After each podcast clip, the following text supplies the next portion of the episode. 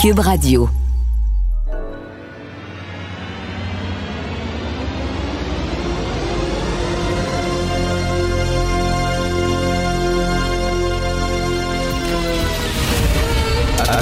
Attention, cette émission est laissée à la discrétion de l'auditeur. Les propos et les opinions peuvent choquer. Peuvent choquer. Oreilles sensibles s'abstenir. Richard Martineau. Martino. Un animateur pas comme les autres. Richard Martineau. Cube Radio. Bonjour, bon lundi, merci d'écouter Cube Radio. Alors, un texte intéressant dans la presse aujourd'hui sous la signature de Marie-Ève Moras, Dégringolade en français écrit. L'examen de français écrit de cinquième secondaire s'est mal passé pour un bon nombre d'élèves l'an dernier dans certains centres de services scolaires, euh, les anciennes commissions scolaires. Près de la moitié des jeunes l'ont échoué. Ça, c'est des chiffres obtenus par la presse. La moitié des jeunes ont échoué le cours de français écrit. Ben, on va, on va le rendre plus facile. Il doit être trop difficile. C'est ça l'affaire, il est trop difficile. Fait qu'on va baisser la barre encore plus pour que la barre soit comme presque au niveau du plancher. Tu comprends, là? Ils vont, ils vont juste avoir besoin de lever un peu la patte pour passer par-dessus la barre. Puis même encore, c'est peut-être un peu trop d'effort. Alors, et là, bon, euh, Madame Marie-Ève Moras, la journaliste de la presse, a interviewé euh, des professeurs. Et écoutez ça, là, deux, deux, deux citations quand même assez euh, croustillantes. On cible des attentes minimales requises. Ce qu'on voit, c'est qu'une forte proportion des jeunes ne l'atteint pas. Les cibles minimales requises. C'est-à-dire que, bon, dans l'examen, là, c'est pas un examen qui est difficile. On dit, OK, bon, ils lisent pas beaucoup, puis tout ça. Donc, on va vraiment cibler le minimum requis. Même ça, il y a 50% des étudiants qui le passent pas. Et ça, c'est une autre prof qui euh, parle, une spécialiste de l'enseignement du français. Écoutez ça. Tous les profs que je connais disent qu'essayer de faire lire le moindre texte aux élèves, c'est la croix et la bannière. Ils ne sont pas habitués. Je répète, ils ne sont pas habitués de lire. Ils lisent un paragraphe, on leur demande ce qu'ils ont lu, puis ils s'en souviennent pas. C'est vraiment, c'est d'une tristesse. Je disais hein, récemment que je suis allé dans un tout inclus dans le temps des fêtes. Et habituellement, au fil des ans, je voyais, ben, il y a plusieurs années, je voyais des gens lire autour de la piscine et maintenant, j'en vois plus. Les gens ne lisent pas. Ils sont devant leur cellulaire, puis avec leur, euh, leur index, tu sais, poup, poup, poup, ils font dérouler des petites vidéos. Ben c'est ça. Les jeunes, maintenant, ont la capacité d'attention d'un hamster sur un double espresso. Et même pas sur un hamster qui a fait euh, un écureuil, tiens, qui a fait deux lignes de coke. C'est à peu près ça, là. Ils sont à peu près comme ça. Ils sont incapables. Il faut tout le temps que ça bouge. Il faut que ça bouge tout le temps devant eux autres. Et le nombre de fois je suis allé au restaurant et il y a des jeunes enfants dans des, dans des chaises hautes et on leur met pendant la bouffe, pendant le repas, dans un resto où ça devrait être une réunion de famille où tu discutes, etc., on leur met un iPad d'en face pour que ça bouge, pour que ça bouge. Et à un moment donné, c'est très drôle, un, vieux film italien que j'avais vu, et je me souviens plus du tout du titre, c'était de Giuseppe Tornatore, et c'est pas Cinéma Paradiso, c'est le même réalisateur qui a fait Cinéma Paradiso. Je me souviens pas c'est quoi, je pense qu'ils vont tous bien. C'est ça le titre, ils vont tous bien avec Marcello Mastroianni. C'est un grand-père qui doit garder son petit-fils, parce que sa, fille n'est pas là, il doit garder son petit-fils, et euh, il met le, petit-fils devant la télévision. Et là, soudainement, euh, la télévision s'éteint. Donc, il y a un problème avec la télé, elle s'éteint. Le fils, il, commence, il part à pleurer. Il pleure, il pleure, il pleure.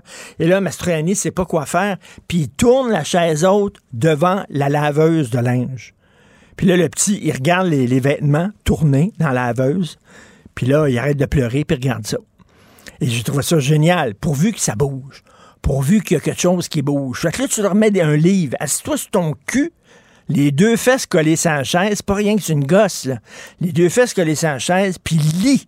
Ils sont, ils sont rendus incapables. On crée des ignorants. Joseph Facal a écrit un texte la semaine dernière sur l'ignorance qui avance, qui progresse. C'est comme un, nuage gris, un nuage noir dans le ciel. Il avance, il devient de plus en plus gros. C'est gros, puis là, il n'y a plus de bleu dans le ciel parce que c'est rien qu'un gros nuage noir. Ben c'est ça. C'est le nuage noir de l'ignorance. On crée des enfants qui ne sont plus capables de lire, de tenir un livre dans les mains. C'est catastrophique. Et qu'est-ce que ça donne? Ben ça donne qu'ils ne savent plus écrire. Christy, c'est ça. Et, moi, je trouve ça décourageant. Ils, lisent une ligne, un paragraphe. Ils leur demandent qu'est-ce que tu viens de lire. Ils n'y pas. Ils comprennent pas. Christy, ils sont ces médias sociaux, ils envoient des insultes aux gens, puis ils regardent des vidéos niaiseux de chats qui flushent ou n'importe quoi, n'importe quelle niaiserie. On crée des générations d'ignorants. Avis à la gauche. Ben oui, on le sait. Martineau, ça n'a pas de bon sens comme il est bon. Vous écoutez Martineau. Cube Radio. Cette affaire qui est complètement tirée d'un film d'espionnage pourquoi c'est vraiment intéressant? On peut pas dire l'inverse. Donc, la drogue, c'est donc. Un journaliste d'enquête, pas comme les autres. Félix Séguin. Alors, mon cher Félix, tu demeures sur la rive sud. Toi, tu as des jeunes enfants. Euh, essaie de trouver, toi, une maison. OK? Un endroit, un logement pour une famille à Montréal. Euh, pour une, euh, une, maison capable de deux adultes, deux enfants. C'est de trouver ça. Montréal, c'est rendu condoville. Tout ce qu'on fait, tout ce qu'on construit à Montréal, ce sont des tours à condos. C'est tout. Et les tours à condos, on le sait, c'est pour qui? C'est pour des jeunes professionnels sans enfants la plupart du temps. Oui, parce qu'il n'y a pas d'école bâtie, notamment là, pas loin de ces tours-là. D'une ben part, d'autre part, il y a dans le plan d'urbanisme, euh, puis dans les plans projetés là à Montréal, une certaine quantité de logements abordables que l'on doit construire pour un logement, justement, exemple, dans Griffintown, n'est-ce pas? Hein? Un condo euh, de 1000 pieds carrés qui va coûter un million, ça prend quand même euh, des infrastructures pour loger les plus euh, nécessiteux. Et c'est sur ce euh, que je vais te faire, euh, regarde bien Richard, mon imitation de Benoît Doré du comité exécutif de la ville de Montréal. Qu'est-ce que je tiens dans mes mains, Richard? Regarde bien. C'est quoi? C'est un citron? Non, c'est une pomme. Tu comprends? Je vais t'expliquer pourquoi c'est. Je vais t'expliquer pourquoi c'est une pomme. Parce que euh, mon collègue Dominique Cambron-Coulet a posé justement des questions à l'administration de Valérie Plante sur un condo. Euh, qui coûte et qui est en vente à 568 000 dollars. Une aubaine. abordable. C'est une aubaine. Euh, Dixit, l'administration de Valérie Plante. Dominique a beaucoup travaillé sur ce dossier-là. C'est un journaliste très sérieux d'abord. Euh, et on dit on dit que c'est abordable. C'est pour ça que je te dis, mais non, le citron que je te montre, c'est une pomme. Alors, il y a de la magie là-dedans. Euh, oui, ben oui, mais, sais, ben, mais ce qui est drôle, c'est que Valérie Plante, me semble, elle vient du milieu communautaire. C'est quelqu'un, me semble, qui devrait être près des, des, des, des gens qui n'ont pas beaucoup d'argent, des, des, ben, mais là, soudainement, 560 000 pièces, elle trouve ça bien correct. Écoute, 568 896 selon notre bureau d'enquête, c'est la propriété la plus dispendieuse parmi 13 000 logements sociaux et abordables euh, que l'administration de Valérie Plante, là, euh, ben, il faut bien dire, se vante d'avoir euh, construit depuis son arrivée en 2017 pour évidemment le frappru Véronique Laflamme qui est cité dans le dans le texte du journal ce matin. C'est scandaleux. C'est scandaleux parce que, au fond, si tu veux te payer cette propriété-là, parce que tu fais des des calculs hypothécaires là, sur, entre autres, un site qui s'appelle Rate Hub. Le ménage qui veut se payer la propriété aujourd'hui doit gagner au moins 112 000 par an.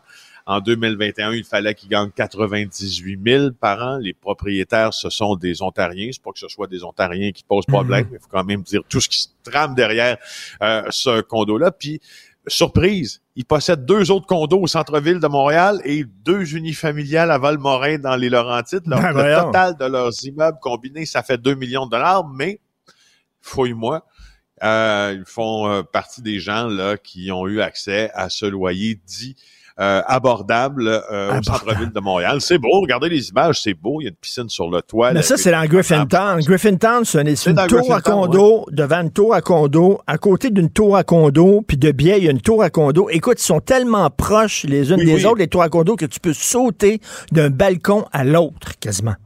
Ben, exactement. Et je termine cette chronique en, en, vérifiant si tu as bien appris ta leçon. Maintenant, Qu'est-ce que j'ai dans les mains? Euh, ça, c'est une pomme. C'est une belle pomme. C'est une banane. non, c'est une banane. c'est exactement ça. Exactement. Ben, écoute, euh, euh, on, reste dans le même sujet. Il y a des gens qui ont tellement de difficultés à trouver un logement à Montréal qui sont prêts à offrir des services sexuels. En tout cas, on craint qu'on en soit rendu là. là Ouais, puis il n'y a pas de quoi rire parce que c'est vraiment euh, des, des, populations vulnérables qui pourraient être exploitées euh, en raison de la crise du logement. Au fond, c'est assez simple ce que dit l'article du journal. C'est une bonne idée que Francis Pilon a, a eu d'en parler, c'est qu'en échange d'un loyer, certaines populations vulnérables pourraient offrir des services sexuels en rétribution euh, du toit qu'elle pourrait avoir, donc inflation, crise du logement, euh, rareté, etc.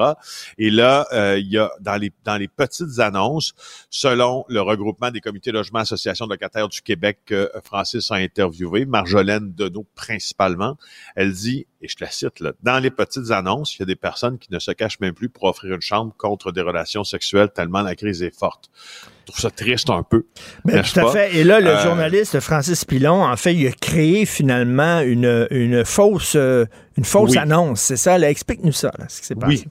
Ouais, c'est ça. Ouais, c'était bon, ben, c'est encore là. Il c'est ça, c'est la preuve par euh, la, la, technique, si tu veux, d'enquête ou euh, une simple technique journalistique qui permet de confirmer ce qu'avance le comité, parce que c'est bien beau de dire que le comité craint euh, que cette dérive, il faut bien voir si effectivement il a raison, ce comité. Alors, ce qu'il a fait, il a placé une annonce sur Kijiji, Facebook Marketplace, deux fausses annonces, une étudiante, un étudiant en soins infirmiers, infirmiers, Ludivine et Thomas qui les a appelés. Ils cherchaient sérieusement une chambre à louer euh, pour une somme maximale de 700 euh, dollars par mois dans le Grand Montréal. Ils ont reçu en moins d'une journée une dizaine de messages d'hommes âgés qui leur offrent un lit qui ont des services sexuels très explicites ou alors implicitement on les demande. Euh, et dans tous les cas, le logement était loué pour une petite fraction du prix maximum des deux faux euh, locataire éventuel ou encore offert gratuitement par ces hommes-là contre des relations sexuelles. Il y en a même un qui dit, écoute, je te violerai pas, mais Aïe, aïe. Il y en a un qui dit euh, je, je, vais te proposer de, de, payer ton logement dans un rapport Sugar Daddy. C'est-à-dire que je vais payer ton logement, tu n'auras pas à payer, mais tu dois me, tu dois coucher avec moi une fois de temps en temps. Euh, en tout respect, écrit-il. Quand même, il est poli, hein? En tout respect. En tout respect, quand même. Là, Respectfully. En tout, en tout respect, là, je, te louerais bien mon logement, mais il faudrait bien que. Ouais, non, c'est bien inquiétant puisque je trouve au moins bien pertinent, c'est que la preuve de Francis l'a faite aujourd'hui dans le journal. Mais c'est incroyable quand même que des gens euh, veuillent à tout prix euh, profiter du désarroi de certaines personnes, hein, des gens qui ont plus d'argent pour se payer des, des, des loyers en disant, ben, moi, je vais te, je vais t'aider, mais il faut que tu couches avec moi. Ça n'a aucun maudit bon sens. Euh, alors, euh, 10 personnes de, mortes dans une fusillade. Écoute, j'en ai une bonne à te raconter. Euh, c'est un gars qui est rentré, on le sait, là, dans le coin de Los Angeles. Puis, ouais. 10 personnes, c'était une pour le nouvel an chinois. Donc, c'est des personnes asiatiques et 10 euh, personnes de la communauté asiatique de Los Angeles qui se sont fait tuer. Et dans le New Yorker, il y a eu tout de suite un texte qui a été publié dès que la nouvelle est arrivée euh, sur la violence, la violence raciste contre les Asiatiques aux États-Unis en disant c'est épouvantable, les Asiatiques sont de plus en plus victimes de vieillance raciste. C'est un Asiatique que tu ouais, eux autres qui ont pris de 72 ans. Eux autres qui ont pris en considération que c'était peut-être un homme blanc, évidemment. Hey, il y a quelqu'un d'une mm-hmm. communauté culturelle qui s'est fait tuer, ça doit être un blanc qui l'a tué. Prends tout, c'est un asiatique. Et ça a l'air que c'est une chicane conjugale.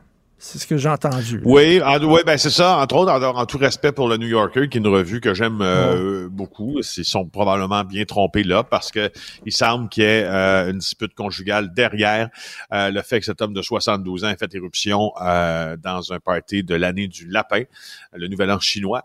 Euh, et puis, euh, il s'est enlevé la vie là, peu après.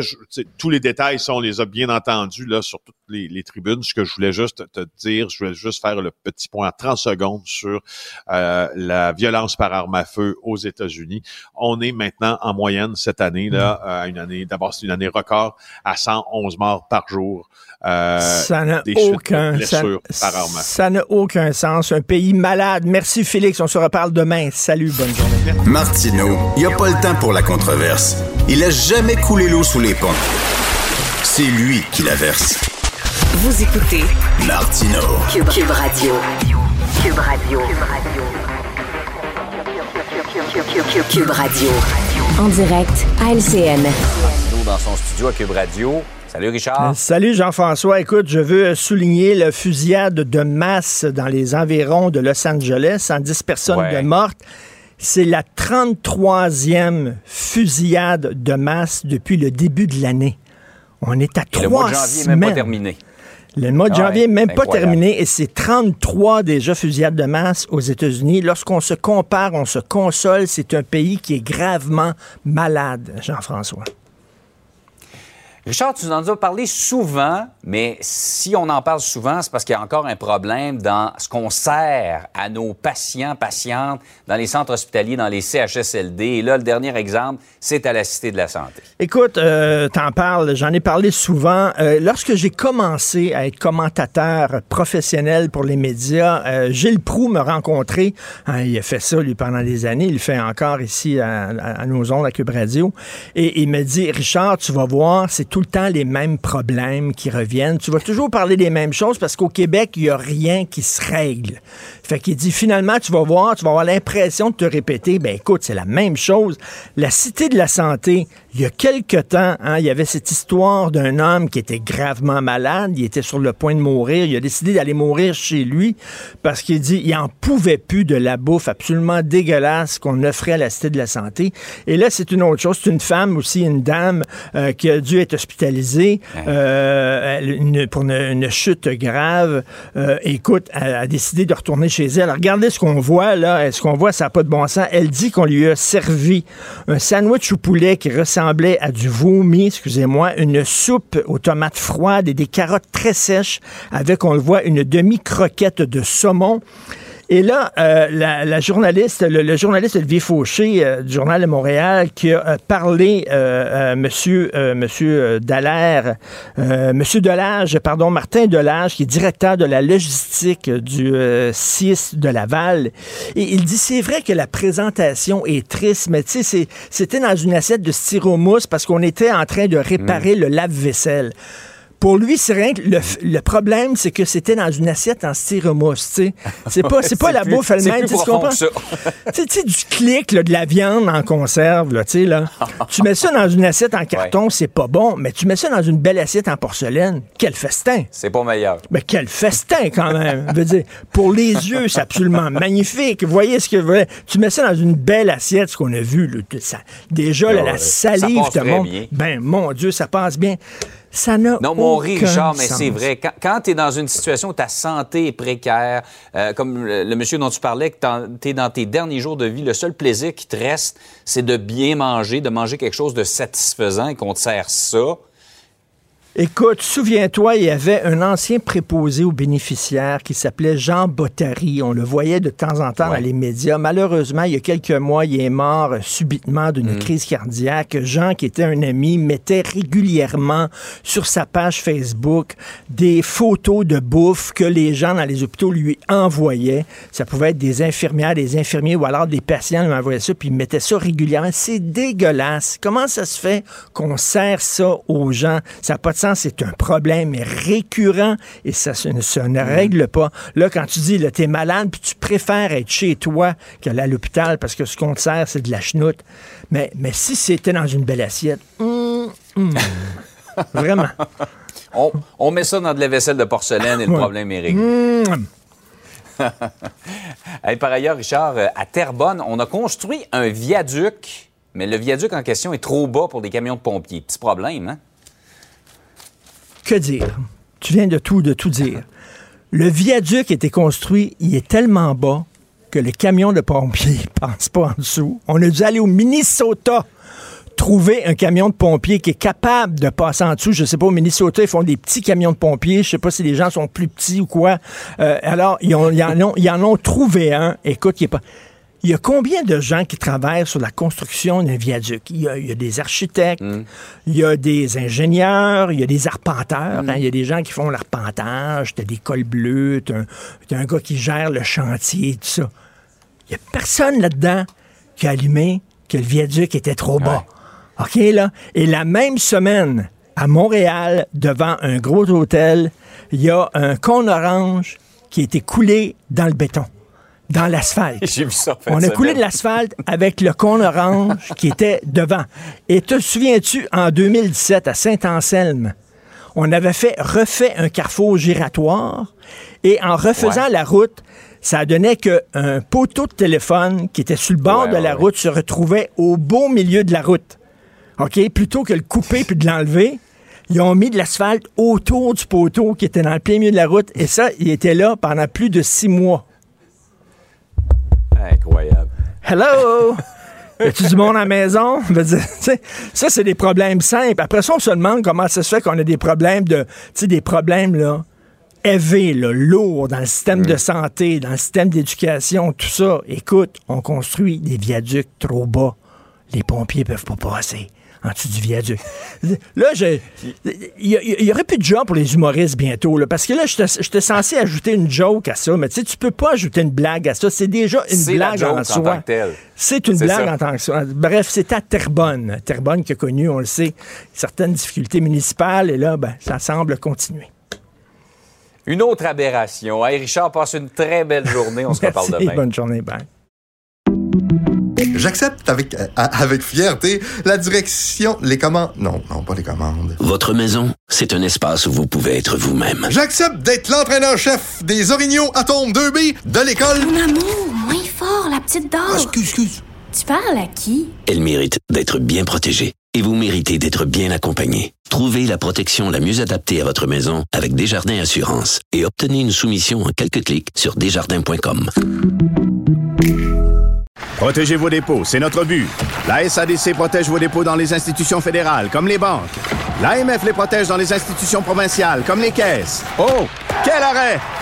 Découvrez ce qui est protégé à vos dépôts sont protégés.ca. Martineau, il n'y a pas le temps pour la controverse. Il a jamais coulé l'eau sous les ponts. C'est lui qui la verse. Vous écoutez Martineau. Cube, Cube Radio.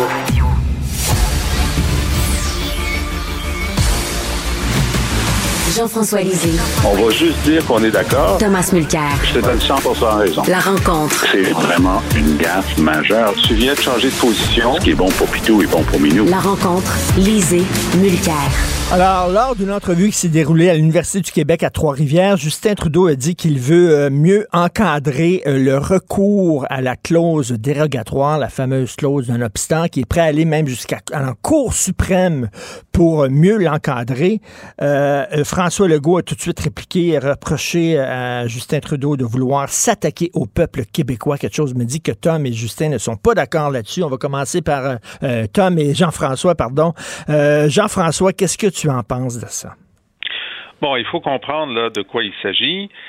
En 82, dans la Constitution, que nous n'avons pas négociée, nous n'avons pas approuvée, c'est quand même écrit à la demande des provinces de l'Ouest que les parlements des provinces ou fédérales peuvent déroger à certains articles de la Charte canadienne des droits. Point. Ils peuvent. Point. Et à tous les cinq ans, ils doivent revoter. C'est pas écrit avant, après, à quelles conditions. C'est comme ça parce que ces provinces de l'Ouest disaient ben il y a un certain nombre de, de, moments où on veut pas que ce soit le gouvernement des juges, on veut que l'Assemblée puisse décider sur ce sujet-là. Ça va être les élus qui vont faire l'arbitrage entre les droits individuels et les droits collectifs. Ensuite, M. Lévesque a mis la clause sur toutes les lois de façon préventive, et là, la Cour suprême a dit c'est correct. Il y a 40 ans, elle dit tu peux faire ça. De toute façon, c'est facile à lire, cette clause-là. Aujourd'hui, ce que M. Trudeau veut faire, ce que M. Lametti, son ministre de la Justice, veut faire, ce que Jack Singh veut faire, ce que Pierre Poilievre veut faire, c'est de, changer les règles du jeu. De dire, ah, maintenant que vous avez compté deux buts en première période, vous avez compté un but sur la loi sur la laïcité, vous avez compté un but sur la loi 96, là, pendant la pause, on va demander aux, euh, aux, aux juges qu'on a nommés nous-mêmes de changer les règles pour dire que vos deux buts étaient pas bons. Mmh. C'est ça qui se passe. Alors, les Québécois sont pas peut-être très ferrés en Constitution, mais ils connaissent le hockey. Et l'idée qu'on change les règles du jeu, qu'on nous a imposées parce qu'on a trop bien joué, euh, ça passera pas. Donc, tu es d'accord avec la déclaration de M. Legault en disant que c'est une attaque frontale contre la volonté des Québécois de, de, de, dir de diriger eux-mêmes leur propre destinée, là? Ben, c'est pire que ça. Je veux dire, c'est c'est euh, c'est une euh, c'est scandaleux de changer les règles du jeu en cours de partie. Tom, quelque chose me dit que tu n'es pas d'accord avec Jean-François. Je sais pas, Tom, vas-y. Bon, en fait, je suis d'accord euh, avec l'essentiel de l'analyse juridique que Jean-François vient de faire. Il a tout à fait raison de mentionner que la clause dite nonobstant, la fameuse clause dérogatoire, a été ajoutée, puis il y a un très bon papier euh, par Feu Alan Blakeney, qui était le premier ministre néo-démocrate, donc un progressiste de la Saskatchewan pendant de nombreuses années. Et lui, il voyait là-dedans, il faisait le lien avec les Four Freedoms de Franklin Delano Roosevelt qu'il a élaboré juste avant que les Américains embarquent dans la Deuxième Guerre mondiale. Et il a parlé de choses classiques, liberté d'expression, liberté de religion, mais il a ajouté Freedom from Want, donc la liberté de ne pas être dans le besoin, et il a ajouté Freedom from Fear, la liberté de ne pas avoir des craintes, la terreur et ainsi de suite. Donc, il mettait déjà la table pour la rentrée dans la guerre. Cette question de freedom from want, c'est-à-dire la liberté de ne pas être astreint à quémander, de, vivre correctement, c'est la thèse de base des Chinois lorsqu'ils regardent les droits. Ils parlent collectivement, ils disent, nous, on a 1,5 milliard de personnes, tout le monde est logé, tout le monde est nourri, tout le monde a accès à une école, à un médecin, et ainsi de suite. Venez pas nous badrer avec vos financeries. Par contre, lorsqu'on sait ce que les Chinois font avec les Ouïghours, lorsqu'on sait ce que Amnesty International nous apprend sur ce qui se passe pour les gens qui pratiquent une religion minoritaire, on, comprend qu'il n'y a pas de liberté de presse, pas de liberté d'expression. On comprend que c'est deux registres différents. Mais l'essentiel, c'était que cette conversation nécessaire entre le législateur et le judiciaire allait avoir lieu à travers ce mécanisme-là. Moi, ce que j'ai trouvé intéressant politiquement en fin de semaine, c'est que Trudeau s'est fait donner un coup de poing sur le mâchoire par Doug Ford au mois de novembre. Ford voulait hmm. utiliser la clause non pour une loi euh, dans le domaine du travail, pour ses travailleurs de l'éducation. Trudeau l'a attaqué vertement, mais à plusieurs reprises.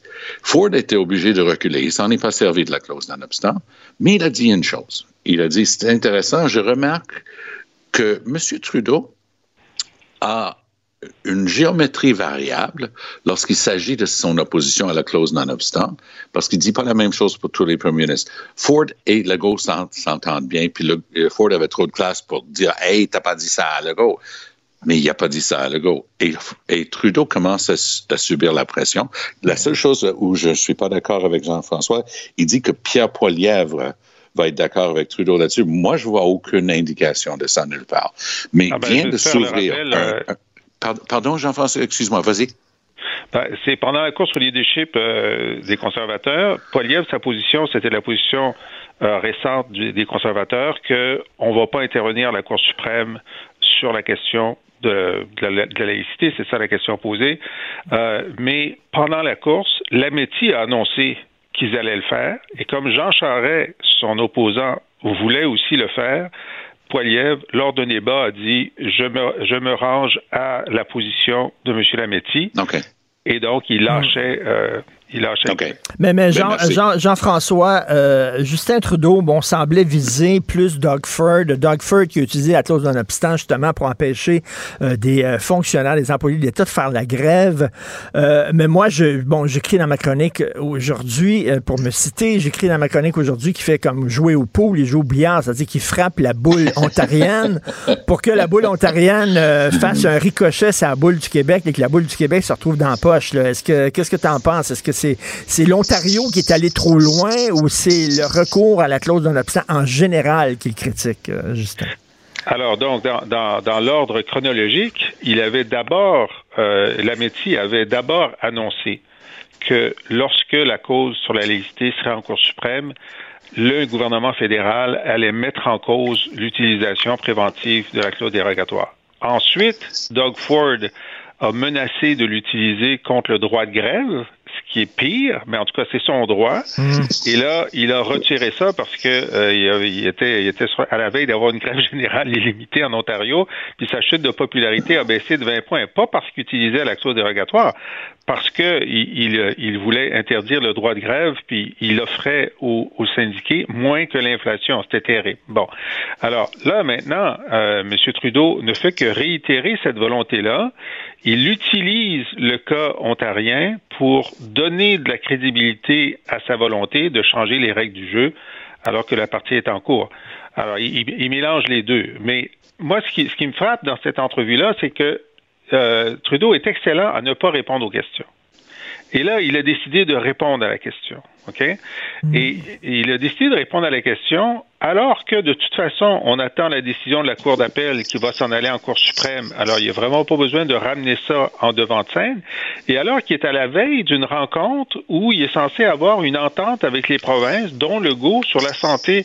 Alors, pourquoi T'as pas besoin. Je, je pensais hmm. pas qu'il allait changer de position, mais j'avais pensé qu'il n'allait pas sortir euh, le, drapeau rouge devant le devant le taureau québécois à la veille d'une entente. Ça, je comprends pas ça. Je sais pas si Tom a une, une théorie. Ben, ma perception est la suivante, parce que je vais rester dans le domaine du divertissement. Richard a utilisé une image tirée du billard. Moi, je vais utiliser une image tirée du poker, parce que je connais Justin Trudeau. Ok, lui là, sa technique, c'est all in.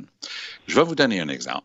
Nous, on avait une position nuancée, mi-figue, mi-raisin, en 2015 sur le marijuana. On voulait le décriminaliser, mais sans le légaliser, la vente et tout ça, dire personne ne serait jamais puni pour la possession simple de marijuana. Bon, c'était une position comme une autre. Trudeau était dans un parc. Ça, c'était pas développé par ses sbires. C'était Trudeau tout seul, dans un parc, en Colombie-Britannique, à Vancouver. Et il voit des jeunes j'imagine, en train de profiter du fait d'être dehors, et il leur dit, devant, il y avait des caméras, il y avait des micros, il a dit, moi là, je vais légaliser le marijuana. Ça a fait énormément de réactions. Nous, on est obligé de commencer à recalibrer nos affaires, calculer tout ça. On ne pouvait pas changer de position. Puis Trudeau, avec cette manière qu'il a de dire, allez, hop, on y va. Alors, ils étaient obligés de s'ajuster. C'est devenu une des pierres d'assises de leur campagne de 2015. Et voilà que c'est une des seules choses qu'il a promis qu'il a vraiment fait. Il a légalisé le marijuana. Cette fois-ci, il est all-in. Là, il regarde, hmm. il regarde l'horizon. Il regarde le paysage. Il dit, OK, moi, je vais me prendre la, la tête de Legault comme cible. Ça va être très populaire où? Dans ma base, à Toronto, le GTA, les 50 sièges, l'Ontario, euh, idem en Colombie-Britannique. Et tant mieux si le hurle, parce que ça va juste m'aider. Lui, il a sa base. Grand Montréal, ça va demeurer libéral largement. Lui, il est en train de viser son élection dans le reste du Canada et il prend pour cible le. C'est pas compliqué. Lametti et Trudeau disent depuis deux ans, non, non, pas besoin d'aller en cours, pas besoin d'aller en cours. Puis hop, tout d'un coup, ils disent Ah, bien y penser, je vais aller à la Cour suprême avec ça. Jean-François a entièrement raison. Mm. Ça faisait son bonhomme de chemin de toute façon. Mais je suis moins convaincu que Jean-François que le résultat de la Cour suprême va faire plaisir à Trudeau. Je m'explique. Il suffit de lire la décision de la Cour suprême dans Mike Ward. Ça paraît loin du sujet. Mais c'est une Cour suprême archi affinée et en synchronisation avec le mood, le sentiment au Québec. Et dans Mike Ward, on se souvient de l'ensemble du monde de la comédie au Québec sur les scènes avec des masques, avec des X et tout ça, pour le, le fait que c'était soi-disant euh, de la censure pas sûr que cette Cour suprême-là va voter contre, euh, va voter en faveur de la Alors, Jean-François, Jean-François, Tom pose une excellente question. Est-ce que la Cour suprême va donner raison à Justin Trudeau ou alors, comme tu le dis, va donner raison au Québec? Parce que la Cour suprême, tu l'avais dit, a donné raison à quelques reprises au Québec. Mais bon, tu as ajouté, euh, maintenant, il y a des juges qui ont été nommés par Trudeau. Est-ce que ces juges-là vont décider d'être fidèles à Justin Trudeau, d'être fidèles euh, à l'esprit de la loi? Moi, d'après moi, la Cour devrait simplement lire la Constitution puis dire il n'y a rien à interpréter dans ces mots-là. Mais c'est pas pour ça qu'ils sont payés. Hein? Ils sont payés pour trouver des trucs qui sont pas écrits. Et, la pression euh, des, juristes canadiens-anglais est extraordinairement forte. Euh, pour dire bon ben peu importe ce qui a été dit il y a 40 ans, euh, on, on est tellement dans une dynamique de protection des droits euh, que la Cour doit évoluer dans sa façon de voir les choses et restreindre l'utilisation de la clause. Euh, et euh, d'ailleurs, dans une, une cause qui a été rendue en juillet dernier sur un tout autre sujet, la Cour a montré les critères sur lesquels elle peut s'appuyer pour faire un changement de jurisprudence. Et un de ces critères-là, c'est l'évolution du droit et l'évolution de la société. Évidemment, pas de la société québécoise, de la société dans laquelle vivent euh, Hmm. les, les, juges euh, à Ottawa. Et donc, elle, elle, se prépare à se donner le droit de faire ça. Maintenant, il est arrivé, comme dit Tom, que la Cour n'a pas donné les réponses qu'Ottawa voulait. Dans le renvoi sur la sécession, ce qu'Ottawa voulait, c'est que Ottawa dise, vous avez juste pas le droit.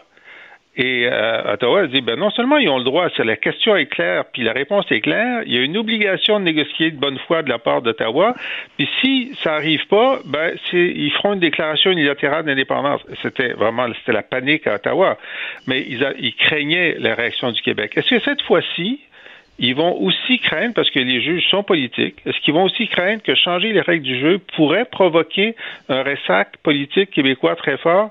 Ça va faire partie de leur euh, de leur processus de décision. Ben justement, Tom, faisons de la politique fiction. Euh, là, on a vu que François Legault a rouspété, mais si effectivement euh, Justin Trudeau se rend devant la Cour suprême, la Cour suprême lui donne raison, on recadre l'utilisation de la clause d'un obstant, que va faire euh, François Legault? Est-ce qu'il va faire comme euh, euh, Bourrasso au lendemain de match, c'est-à-dire taper des pieds, après ça prendre son trou, ou il va, euh, il va en tirer les le, conclusions? Ben, le, le, background, l'historique et la provenance politique de François Legault est tout autre que la mmh. provenance de, de, Robert Bourassa. Alors, ah, pour rester avec mes images de poker, toutes les cartes seraient sur la table. Euh, parce que j'ai l'impression que, et, et c'est justement pour ça que je dis qu'il n'y a rien de préordonné dans la réaction de la Cour suprême à cette question-là. Parce que Jean-François a raison à la lecture même, mais effectivement, la société évolue, ça peut être nuancé. Ça fait 25 ans, hein, c'était à l'été de euh, mois d'août de, de, mémoire 98 qu'on a eu le, la décision sur le renvoi sur la succession. Qu'est-ce qui s'en est suivi? La loi sur la clarté. Je me souviendrai toujours lors de le, euh, le débat en anglais de la campagne de 2015. J'arrêtais pas de demander à Trudeau, mais c'est quoi ton chiffre? Parce qu'il avait déjà dit, oh, ouais, peut-être 60, ouais. peut-être 65, mais il refusait de répondre à la question.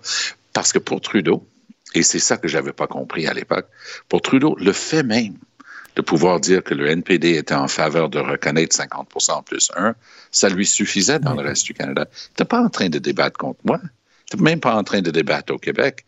Il est en train de parler avec le GTA, le Greater Toronto Area. C'est ça sa base politique.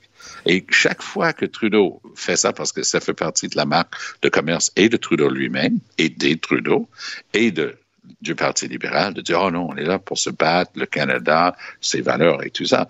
Donc, c'est une, une, énorme euh, nouvelle qui est sortie en fin de semaine. Ben oui, c'est juste énorme. pour dire à quel point c'est différent. Je fais de la radio très tôt le matin, le lundi à Toronto, à un truc euh, bien connu, News Talk 1010. Et voilà que j'ai eu tout le mal. Je, je dis, tu sais, il faut parler de ça. Et le gars, il était du Québec. Lui, il a accepté de, de le mettre sur la liste pour aujourd'hui. Mais à, dans mon truc à, à, CTV, le dimanche, ben, je dis, il faut parler de ça. Puis ben c'était oui. Comme si c'était pas sur l'écran de radar dans le reste du Canada. C'est bizarre. Euh, ce que Jean-François, moi, ça me semble une très grosse nouvelle. Et si effectivement la Cour suprême dit, ben là, c'est trop menaçant pour les minorités euh, des provinces, le recours à la clause dérogatoire, faut revoir ça. Euh, Est-ce que François Legault va faire un boubou de lui-même, rouspéter et prendre son trou? Qu'est-ce que tu en penses? Bon, bah, écoute, c'est probablement euh, son premier euh, son premier réflexe. Euh, il va regarder quel est l'impact sur l'opinion publique. Hein? Est-ce que l'indépendance monte de 3 points? Est-ce qu'elle monte mmh. de 15 points? Est-ce qu'elle monte de 25 points? Et, et, tout le monde va regarder ça. donc, moi, je peux pas, même si je suis, un, je suis un indépendantiste convaincu, comme tu le sais, je peux pas prévoir. il va y avoir un ressac quelle sera l'ampleur du ressac et ça va faire partie du, du, du calcul. Dis bon, est-ce que les Québécois vont, euh, vont vont être comme le chien qui jappe mais ne mord jamais? Euh, Si c'est ça, ben peut-être qu'on peut le faire. Ils, ils japperont un petit peu puis ensuite ils passeront à autre chose. Malheureusement, malheureusement, c'est une possibilité. C'est une possibilité, tout à fait. Euh, euh, Thomas, tu veux, tu veux souligner quelque chose d'un peu rigolo parce que euh, Justin Trudeau, en parlant de son ministre de la Justice, David Lametti, il a dit ben que oui. c'est un ancien doyen de la faculté de droit de McGill. Et, ben oui. Mais, mais, M. Trudeau, dans son enthousiasme, il a tendance à donner des promotions à ses bons ministres. Alors, il avait une ministre responsable des sciences. M'en veux de ne pas me souvenir de son nom parce que c'était une bonne ministre et, et tous les jours-là de mémoire, peut-être. Euh, mais euh, il a dit qu'elle avait eu euh, le prix Nobel c'est pas rien le prix Nobel, pas beaucoup de monde a ça. Mais en fait, elle avait travaillé avec le groupe international sur les changements climatiques, donc le panel en question. Donc, pour Trudeau, elle était prix Nobel. Eh ben. Et donc, les, elle a dû, et d'autres ont dû lui expliquer que non, c'est pas parce que le panel international sur les changements climatiques a eu un prix Nobel qu'elle individuellement là. Puis euh, le- les Nobel ont dû expliquer à tout le monde d'arrêter de dire des choses comme ça. Et cette Ouais. fois-ci, Il y a une autre chose a, a dit que, que je trouve intéressant, c'est qu'il a dit, ben, Monsieur euh, Lametti, qui est un bon Québécois. Ben oui. Et puis, ben oui. moi, je suis sûr que c'est un bon Québécois. J'ai pas de difficulté à croire que c'est un bon Québécois. Mais je c'est quoi sais le que rapport, Quand ça? les leaders séparatistes disent de quelqu'un que c'est un bon Québécois, les fédéralistes disent Ah, tu vois, il fait une distinction entre les bons et les mauvais. Alors, j'ai toujours trouvé que c'était un mauvais procès, bon. donc je ne le ferai pas à M. Trudeau, mais je souligne la chose. Euh, quelle était la réaction du Parti libéral du Québec, Tom? Ah, intéressant. Alors, donc, juste pour compléter, donc, oui, effectivement, Lametti n'a jamais été le doyen de la faculté de droit de McGill. Tu regardes la liste, il n'est pas là. Mais j'ai regardé euh, dans d'autres sources et à un moment donné, il avait été un doyen adjoint ou un truc comme ça. Mais toujours est-il que Tanguay, et, et ça, c'est intéressant parce que Tanguay est en train de signaler que lui, il n'est pas là pour cirer les chaussures euh, des, nationalistes. Lui, il, il est clair, il dit, moi, là, j'ai toujours pensé ça. Le Parti libéral a déjà dit ça. On peut être d'accord, pas d'accord, archi pas d'accord, ça n'a pas d'importance. Mais ce que j'ai trouvé honnêtement rafraîchissant politiquement, c'est qu'il il a arrêté de, de jouer dans le milieu du chemin. C'est- il s'est campé d'un côté, et voici la voie que, que moi je veux occuper, et donc il faut présumer que c'est le territoire qu'il veut occuper dans une éventuelle course au leadership. Mais si, si je ne me trompe pas, puis ça se peut que je me trompe parce que j'ai fait toutes mes études en anglais, quand quelqu'un écrit les droits et libertés, vu qu'il y a le mot masculin droit et liberté, ce sont des droits et libertés fondamentaux. En fait, c'est Oui. l'exemple que je trouve Oui. toujours en ligne. Et dans, dans son tweet, il a dit les droits et libertés fondamentales. Il me semble qu'il y a peut-être une faute de français là-dedans, mais Ben j'ai oui. peut-être tort. Tout à fait. Jean-François, qu'est-ce que tu en penses de la réaction du PLQ? Bon, alors là, il y a- il- Marc Tanguay est, euh, est en danger de recevoir le prix de la carpette trudeauiste. Il est juste en danger. Alors, il est en danger pourquoi? Parce que la position historique du Parti libéral du Québec, c'est qu'on pouvait utiliser la clause de façon préventive. Ils l'ont fait, les libéraux, 18 fois. 18 fois, OK? Et là, en réagissant à M. Trudeau, au lieu de dire, écoutez, on peut être en désaccord avec l'utilisation que fait la CAQ de la clause, mais il a le droit de le faire, ça, ça aurait été la, bonne position, à mon avis, la position cohérente avec l'histoire du parti. Ils ont juste dit, ah ah, on était les premiers à dire que ces clauses-là auraient pas dû être utilisées. Alors là, évidemment, il va être talonné par la presse parlementaire cette semaine pour dire est-ce que vous êtes en train de dire que vous êtes d'accord pour retirer au Québec le droit de l'utiliser de façon préventive?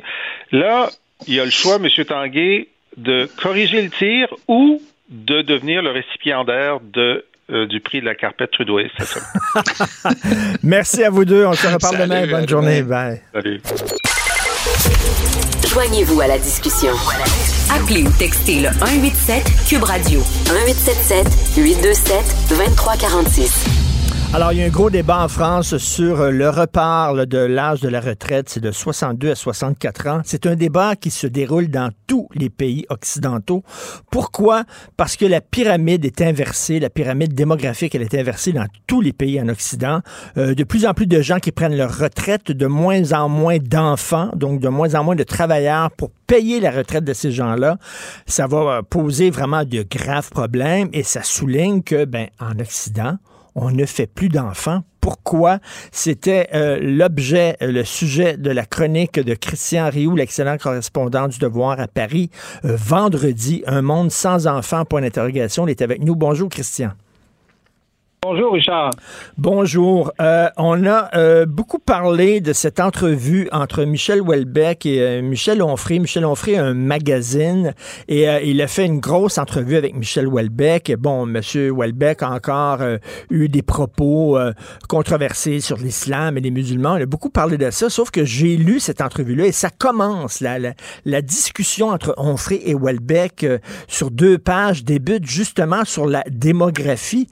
Et Houellebecq, euh, comme vous, Christian, se désole du fait que les Occidentaux font moins d'enfants, et alors que des pays euh, euh, émergents, les pays du tiers-monde, les pays musulmans en font beaucoup. Pourquoi les Occidentaux ne font presque plus d'enfants, Christian? écoutez, les Occidentaux ne font ne font presque plus d'enfants. Enfin, ceux qui en font le plus, en général, parviennent à peine à maintenir leur population, mais beaucoup de pays comme, euh, comme l'Allemagne et l'Italie, hein, par exemple, euh, en, Europe, sont des pays euh, à croissance, à décroissance démographique. Hein. On prévoit que dans un certain nombre d'années, la population dans ces pays-là va se mettre euh, à décroître. Euh, il, est, il est évident que dans des que, que plus les pays s'enrichissent, hein, moins en général ils font d'enfants. L'enfant mhm. c'était une valeur quand on avait quand on était tous agriculteurs, on avait euh, des bras, on avait deux bras en plus à chaque à chaque nouvelle naissance et ça, ça fournissait de la main d'œuvre. Il est évident qu'une fois que les populations arrivent en ville, une fois qu'elles sont plus instruites, qu'elles qu'elles arrivent à l'université, ce rapport-là se, transforme et il s'est beaucoup transformé dans nos sociétés en lien évidemment avec l'entrée des femmes sur le marché du travail et euh, l'allongement de la durée des, des études des études à l'université. Et donc, ça fait un certain nombre d'années qu'on connaît ces phénomènes-là et qu'on voit diminuer le nombre le nombre d'enfants. Pourtant, pourtant, constatons une chose, c'est que quand on interroge les jeunes couples, même dans nos sociétés euh, développées, même dans nos sociétés instruites, en général, les couples vous disent qu'ils voudraient avoir deux enfants ou même trois enfants. Donc, on est en dessous de ce que souhaiterait normalement euh, les couples et donc on s'aperçoit que la société aujourd'hui est, euh, est quelque part inadaptée et, et, refuse même, je dirais, de poser aujourd'hui depuis un certain nombre d'années la question de la natalité. La question de la natalité, c'est une question qui a traversé toutes les sociétés modernes. Toutes les sociétés se sont interrogées sur leur natalité et on a l'impression qu'aujourd'hui, depuis cinq, dix ans peut-être, euh, nous sommes dans des sociétés qui ont fait de l'idée de la natalité un tabou, c'est-à-dire que euh, toute, euh, euh, toute idée d'une politique nataliste serait euh, par essence hein, une politique anti-femme, anti-féministe. Ce serait, on, entend aujourd'hui parler, quand on parle des enfants aujourd'hui, de quoi on parle? On parle de la charge mentale, on parle de mmh. l'injonction d'être mère. on a des, on a des groupes sur sur sur Facebook qui s'appellent No Kids, qui s'appellent Child's Free comme si aujourd'hui avoir des enfants c'était devenu euh, un, un, véritable fardeau. Euh, donc, je pense qu'on n'a jamais atteint un tel niveau de, de, de quelque part de désillusion à l'égard euh, à l'égard des enfants, à l'égard de, de, la, la natalité, jusqu'à jusqu'à, je pense que et là là on, pourra en parler, mais jusqu'à cette vision extrême hein, des écologistes qui, qui nous ben disent qu'un enfant euh, un enfant, c'est quoi? C'est 53, je ne sais plus combien euh, kilos de CO2, de CO2 euh, par année et sur combien et sur combien d'années. Donc, on en est rendu, imaginez-vous, à calculer les enfants par leur poids par leur poids de CO2, de gaz à effet de serre dans la société. Imaginez où nous en sommes rendus, alors que l'enfant, en tout cas pour pour une société normale, c'est l'avenir, c'est c'est le futur Mozart, c'est c'est ce qui nous annonce. Euh, normalement, c'est une annonce de promesse un enfant, c'est pas l'annonce d'un kilo ou d'un certain nombre de kilos de CO2. Et Christian, Christian, il y a des tout inclus dans le Sud euh, interdits aux enfants. Il y a des salles de cinéma VIP où on sert de l'alcool ou en bas de 18 ans, on n'a pas le droit d'aller dans ces salles de cinéma-là. Il y a des gens qui rêvent de, de pouvoir aller dans un avion euh, pour adultes seulement où il n'y a pas d'enfants qui vont pleurer pendant 6 heures de temps tout le long du vol. Euh, c'est comme si effectivement l'enfant était de plus en plus associé à une charge, quelque chose de négatif. Ça nous dérange. On ne veut pas être dérangé. On veut avoir une vie pépère, tranquille. On est avec les enfants au restaurant. On leur met un iPad devant la face pour qu'ils nous foutent la paix. Euh, c'est un peu ça, là. Oui, je, je pense qu'on vit de plus en plus, en tout cas une partie de notre société vit de plus en plus dans une société où l'enfant est considéré comme quelque chose de négatif, comme un fardeau, ça dérange nos, notre, notre, notre petite activité euh, personnelle, nos désirs euh, euh, de, de bobo, de, de, de jouisseurs, de jouisseurs permanents. D'ailleurs, regardez quand on parle des enfants, même à l'école, à chaque fois qu'on parle des enfants à l'école, on parle pas de l'émerveillement d'apprendre, de s'instruire, de, de se cultiver, de de de de lire euh, de lire euh, de lire Shakespeare ou d'écouter Molière. On nous parle d'enfants hyperactifs, on, on nous parle de TDAH, on nous parle de spectre de l'autisme. C'est rendu, semble-t-il, qu'au Québec, le tiers des enfants offrent des enfants à problème. Hmm. Mais dans quelle société vivons-nous pour que le tiers de nos enfants soient des enfants des, des, des enfants à problème? Je pense que on n'a jamais atteint un tel niveau de de, de, de, de, de désespérance sur la question des enfants. Et je le répète, les couples, quand on interroge les couples, les couples voudraient avoir plus d'enfants. Ils veulent pas en avoir euh, 10 ou 20 ou 30 ou, ou, ou, 40, mais ils veulent, ils veulent en avoir deux, ils veulent en avoir trois et ils n'y arrivent pas en général parce qu'on en a 1,7, 1,5, 1,6 selon, euh, selon, euh, selon les pays.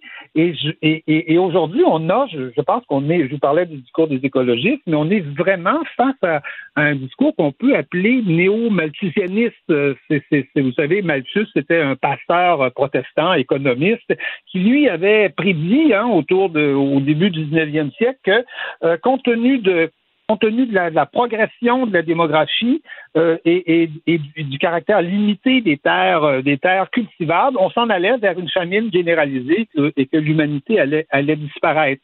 Est-ce que l'humanité est disparue de, dans les deux derniers siècles? Moi, j'en ai pas eu euh, connaissance, si c'est ça. on n'a jamais autant combattu la faim qu'à notre époque. Aujourd'hui, on est on est 8 milliards aujourd'hui. On était 1 milliard à l'époque à l'époque de Malthus, mais les écologistes aujourd'hui nous répètent exactement le même discours, c'est-à-dire nous annoncent qu'on va euh, qu'on va mourir de, de, surpopulation dans, dans, un certain nombre d'années. Ils oublient tout simplement que que l'homme est une bête intelligente et qui est capable de faire ou bien la révolution agricole, ou bien la révolution informatique, ou bien d'inventer la machine à vapeur et de trouver donc des moyens de résoudre, de résoudre ces problèmes. On est vraiment dans ce genre de discours-là dans nos, dans nos pays. Et vous parliez de Michel Houellebecq. Euh, et de Michel Onfray.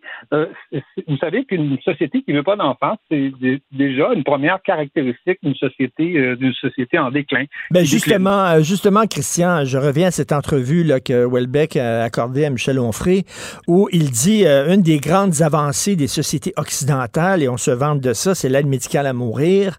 on veut absolument préserver le droit à l'avortement, puis c'est tout à fait compréhensible, mais on veut plus vraiment faire d'enfants. Il dit il y a comme un désir de mort au sein de la civilisation occidentale, comme si cette civilisation-là ne méritait pas de survivre. Euh, qu'est-ce que vous en pensez? Oui, je pense que c'est, je pense qu'on peut le, on peut le, on peut le constater. Hein. Euh, Michel Houellebecq le dit, euh, Michel Onfray le dit, Benoît XVI le disait. Hein le pape Benoît XVI disait, déplorait que dans, euh, on a des gens complètement différents. Là, hein. Welbeck est agnostique, euh, Onfray est athée, est un athée revendiqué, et, Benoît XVI évidemment était était était un, catholique. Et donc euh, et donc on, on, a trois personnes qui, qui qui pensent différemment, qui sont d'écoles idéologiques de pensée totalement différentes, mais qui constatent effectivement que le discours de mort, quelque part, a jamais été aussi fort. Moi, j'ai toujours été fasciné par l'importance, par exemple, au Québec, qu'a pris le débat sur, euh, ce qu'on appelle l'aide l'aide à, mourir, alors qu'on parle très peu. On a, on, on a eu un cas récemment, je pense que euh, c'était la femme de, de Robert Bourassa qui n'a pas eu droit aux soins palliatifs. Hein, on, s'est retrouvé dans, dans, dans, des situations comme, euh, comme, comme, comme celle-là. Et effectivement, je pense qu'il y a un discours euh, mortifère dans nos sociétés où l'enfant n'est pas valorisé, où, euh, où on, dans le fond, on, on tient comme discours, ben écoutez, pas euh, jouissons le plus possible pendant qu'on est là, et puis et puis après, quand ça ira mal, ben finissons-en, finissons-en au plus vite. Et donc une pensée, euh, une pensée euh, qui ne qui ne s'intéresse qu'à la jouissance immédiate des choses, alors qu'une société normale, une société saine, c'est une société qui fait des enfants, qui pense à faire des enfants, qui pense à l'avenir, qui pense euh, à la fois à son à son économie, parce que c'est effectivement, vous mentionnez le régime des retraites, avoir un, pour avoir un régime des retraites équilibré, il faut que les populations se, mmh. se, renouvellent, mais aussi l'enfant, c'est la promesse, c'est la promesse de demain. Euh, qui, qui sait si euh, l'enfant qui va naître dans, dans cinq minutes, dans, dans, dans, une heure, ne sera pas euh, un nouveau Mozart, ne sera pas un nouveau Einstein, un nouveau Newton, et, et, et, si cet enfant-là va pas révolutionner le monde, notre monde. Euh, vous voyez le verre à demi plein en disant ça peut être un nouveau Einstein. Il y a des gens qui vont dire c'est peut-être c'est peut-être le nouveau Hitler, le prochain enfant qui vient.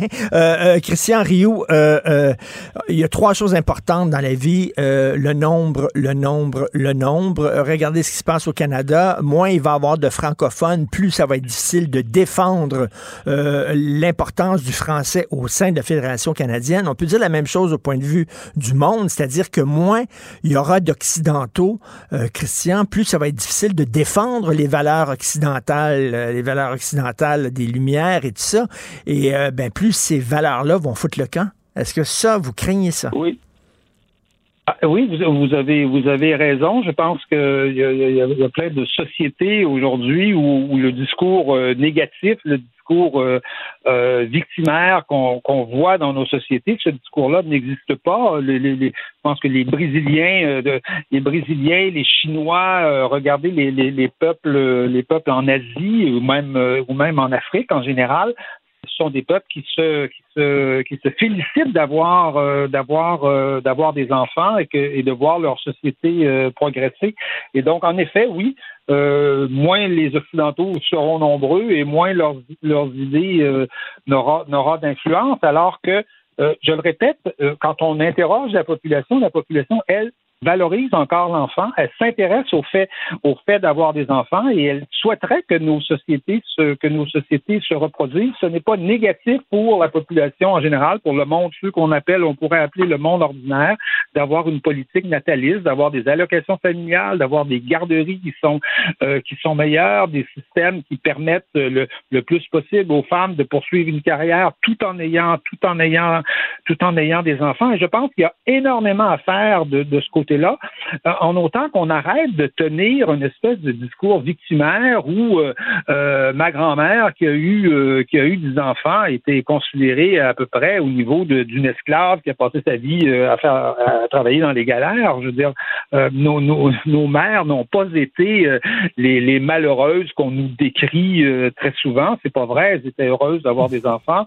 leur vie n'a pas été toujours exceptionnelle, toujours merveilleuse, mais en général, elles, se, hmm. elles ne se sont pas plein d'avoir d'avoir des enfants et d'élever et d'élever des enfants comme nos pères non plus ne, ne s'en sont pas pleins. Qu'avons-nous nous à nous plaindre de, ce qui est dans le fond le premier devoir d'un être humain, c'est-à-dire faire des enfants, les élever, préparer euh, préparer la société de, de demain? Qu'est-ce qui nous arrive pour que on soit même pas capable de faire ça et que entre autres et, ça je le dis, on, on on, on, utilise dans le fond le succès d'année de l'immigration. Hein? Ah, on va aller chercher, on va aller piger un immigrant. On a un problème d'infirmière, on va aller chercher un immigrant.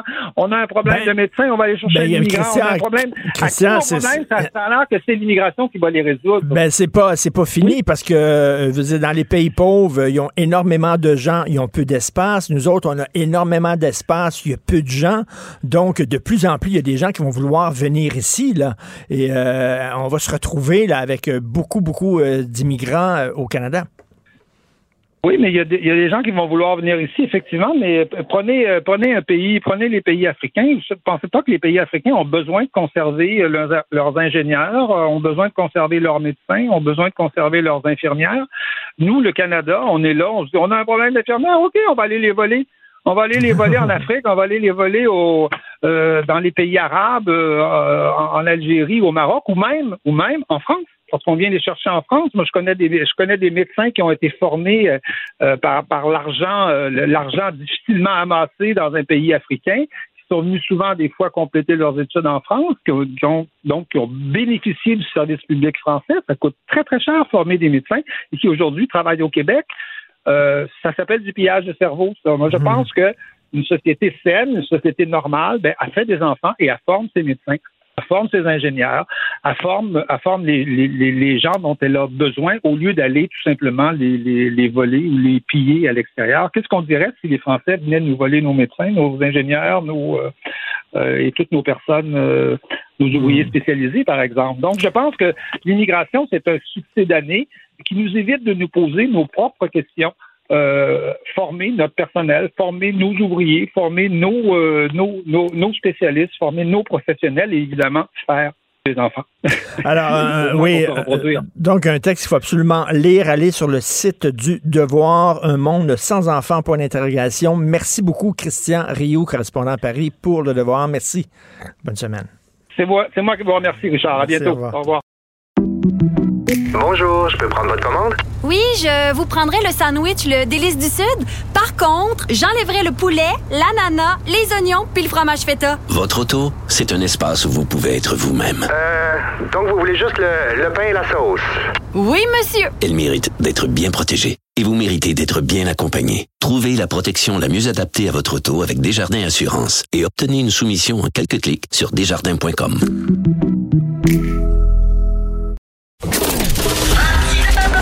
Martino, souvent imité, mais jamais égalé. Vous écoutez Martino, Cube, Radio.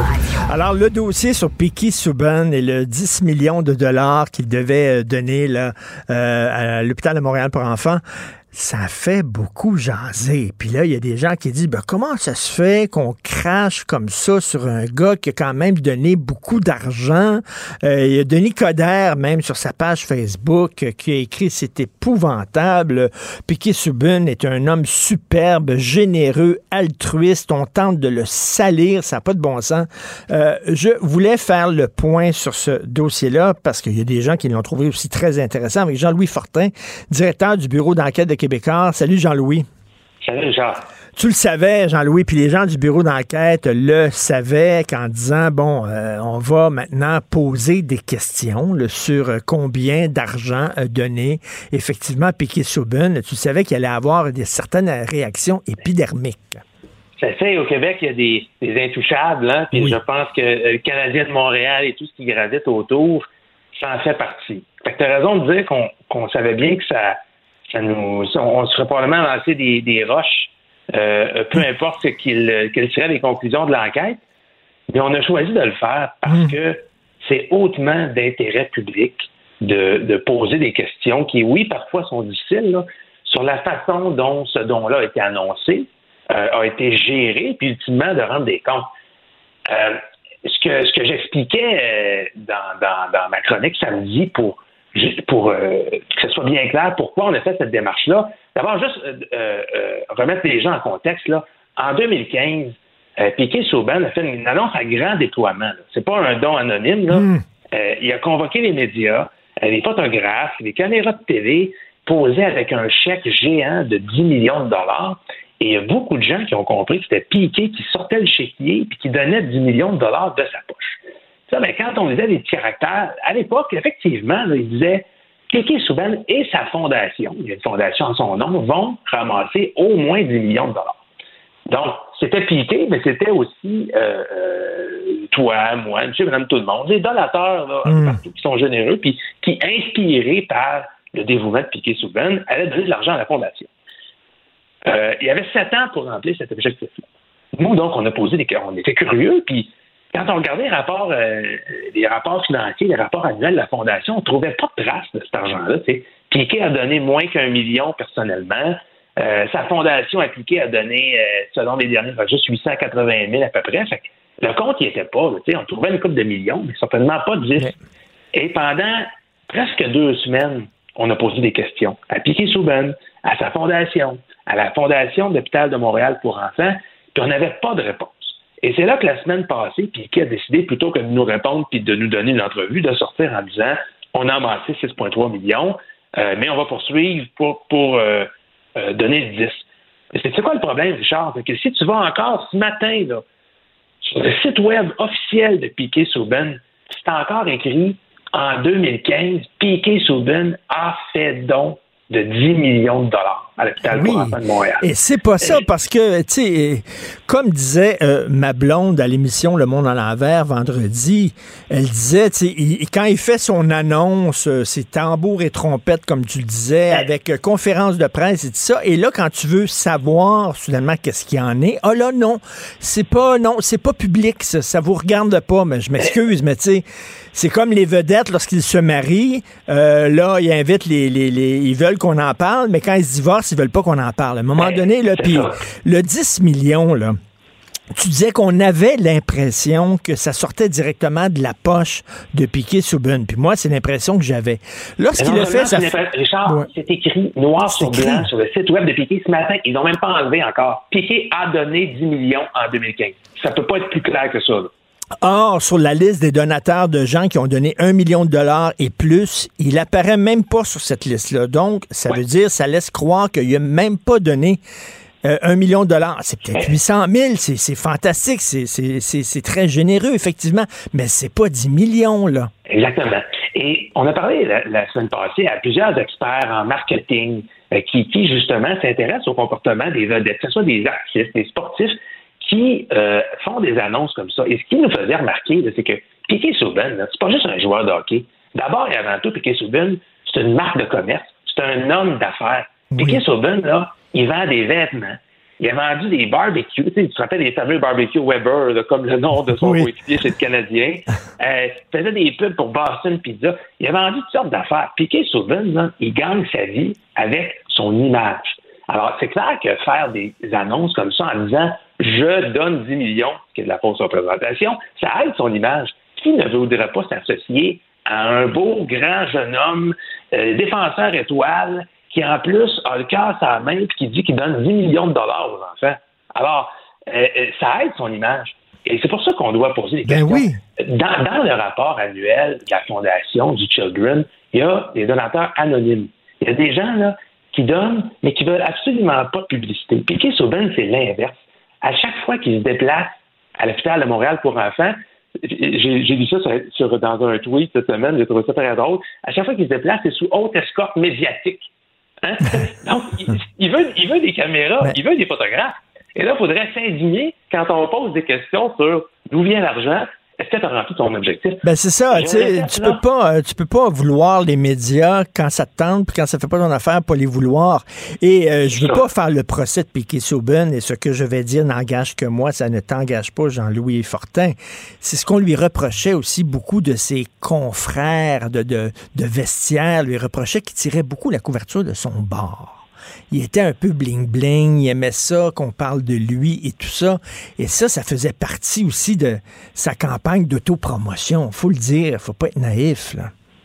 Ben, c'est- un peu, euh, c'est- un peu ce que les, les gens. Puis moi, je suis pas un observateur de ce qui se passait dans le vestiaire du Canadien, mais on a lu ça effectivement à, à plusieurs reprises. Puis, puis je le répète là, Piquet est un homme généreux, un homme qui a le cœur sur la main. Il a investi beaucoup de temps et beaucoup d'argent aussi pour les enfants, et personne ne remet ça en question. Mais ce qu'il faut peut-être, ça sur quoi il faut se poser des questions, c'est la façon dont ce don-là a été annoncé, dont ce don-là a été géré, puis encore aujourd'hui, la transparence. Puis ce qu'on constate, c'est qu'il y a des, faiseurs d'images, il y a beaucoup de gens de marketing qui n'ont pas nécessairement euh, euh, euh, dit la vérité là-dedans. Puis je pense que ça pose des questions sur la façon dont ces dons-là sont annoncés. Si je peux faire une comparaison, Jonathan Drouin, qui est un non joueur des Canadiens, Oui. il a, il a- il a fait quelque chose de semblable, lui. Il a fait une annonce en disant euh, Je vais donner un demi-million de dollars euh, au, au CHUM. Mais dans son cas, ça a été fait de façon beaucoup plus claire et nette. Euh, 500 000 donc 50 000 en moyenne sur 10 ans, qui vient de ma poche, qui vient pas de l'argent des autres. Et en plus, on va essayer de ramasser 5 millions avec l'argent du public. Ça a été bien fait, à mon sens. Tu peux pas, sept ans et demi après avoir fait une annonce comme ça, dire que laisser encore entendre, comme ce que fait Piquet Souben, que c'est toi personnellement qui donne. Alors, on peut pas avoir d'abord l'argent du bar. Je pense que quand Piquet Souben décide d'être un personnage hautement public, quand il décide qu'il fait ça devant la caméra, il faut qu'il s'attende aussi à avoir des questions. Oui, et j'en reviens pas que sur le site de l'hôpital, encore aujourd'hui, on dit deux choses qui sont fausses. Premièrement, que c'est 10 millions de dollars qui viennent de la poche directe de, de Piquet ce qui est faux. Et deuxièmement, ben, c'est pas 10 millions qu'ils ont reçus jusqu'à maintenant euh, grâce à la fondation. C'est euh, 6,5 millions. Là. Donc, Ah, il y a deux- 6.3. C'est sur le site 6,3. de Piquet Souben que cette fausse Ok, c'est- c'est- représentation-là. ok. Euh, donc, je pense que ça, ça, ça doit être corrigé parce que, ben voilà, Piquet Souben a beaucoup de fans, puis les gens, ben, encore il y a des gens qui pensent que le 6.3 c'est 28, ben non, ça vient de, ça vient, ça vient de, des- de- du public, de, Monsieur, Madame, tout le monde. Alors, alors euh, voilà, tu sais, puis Piquet Souben n'est pas le premier et n'est pas le dernier à qui on va poser des questions. Euh, je faisais la comparaison euh, ce week-end avec Warren Buffett, c'est le milliardaire américain qui va donner 99% de sa fortune. Les reportages, là, il y en a régulièrement sur les dons qu'il fait pour honorer sa promesse. Et il y a une couple d'années, il y avait eu des reportages aussi sur Didier Drogba qui jouait pour l'Impact de Montréal, puis qu'il y avait des problèmes de transparence dans sa fondation. C'est normal. C'est normal. questions-là. Et, et ce n'est pas critiquer l'homme, Piquet Souben, ce n'est pas critiquer sa générosité et sa grandeur d'âme. Il en a donné de l'argent. Il en a donné du temps. C'est une enquête sur la transparence, sur la façon dont c'est annoncé. Et je pense que Denis Coderre, là, avant de critiquer notre enquête, je lui suggère de la lire parce qu'il aurait compris que c'est de ça dont il est question, qu'il ne s'agit pas, il ne s'agit nullement d'attaquer Piquet Souben comme personne.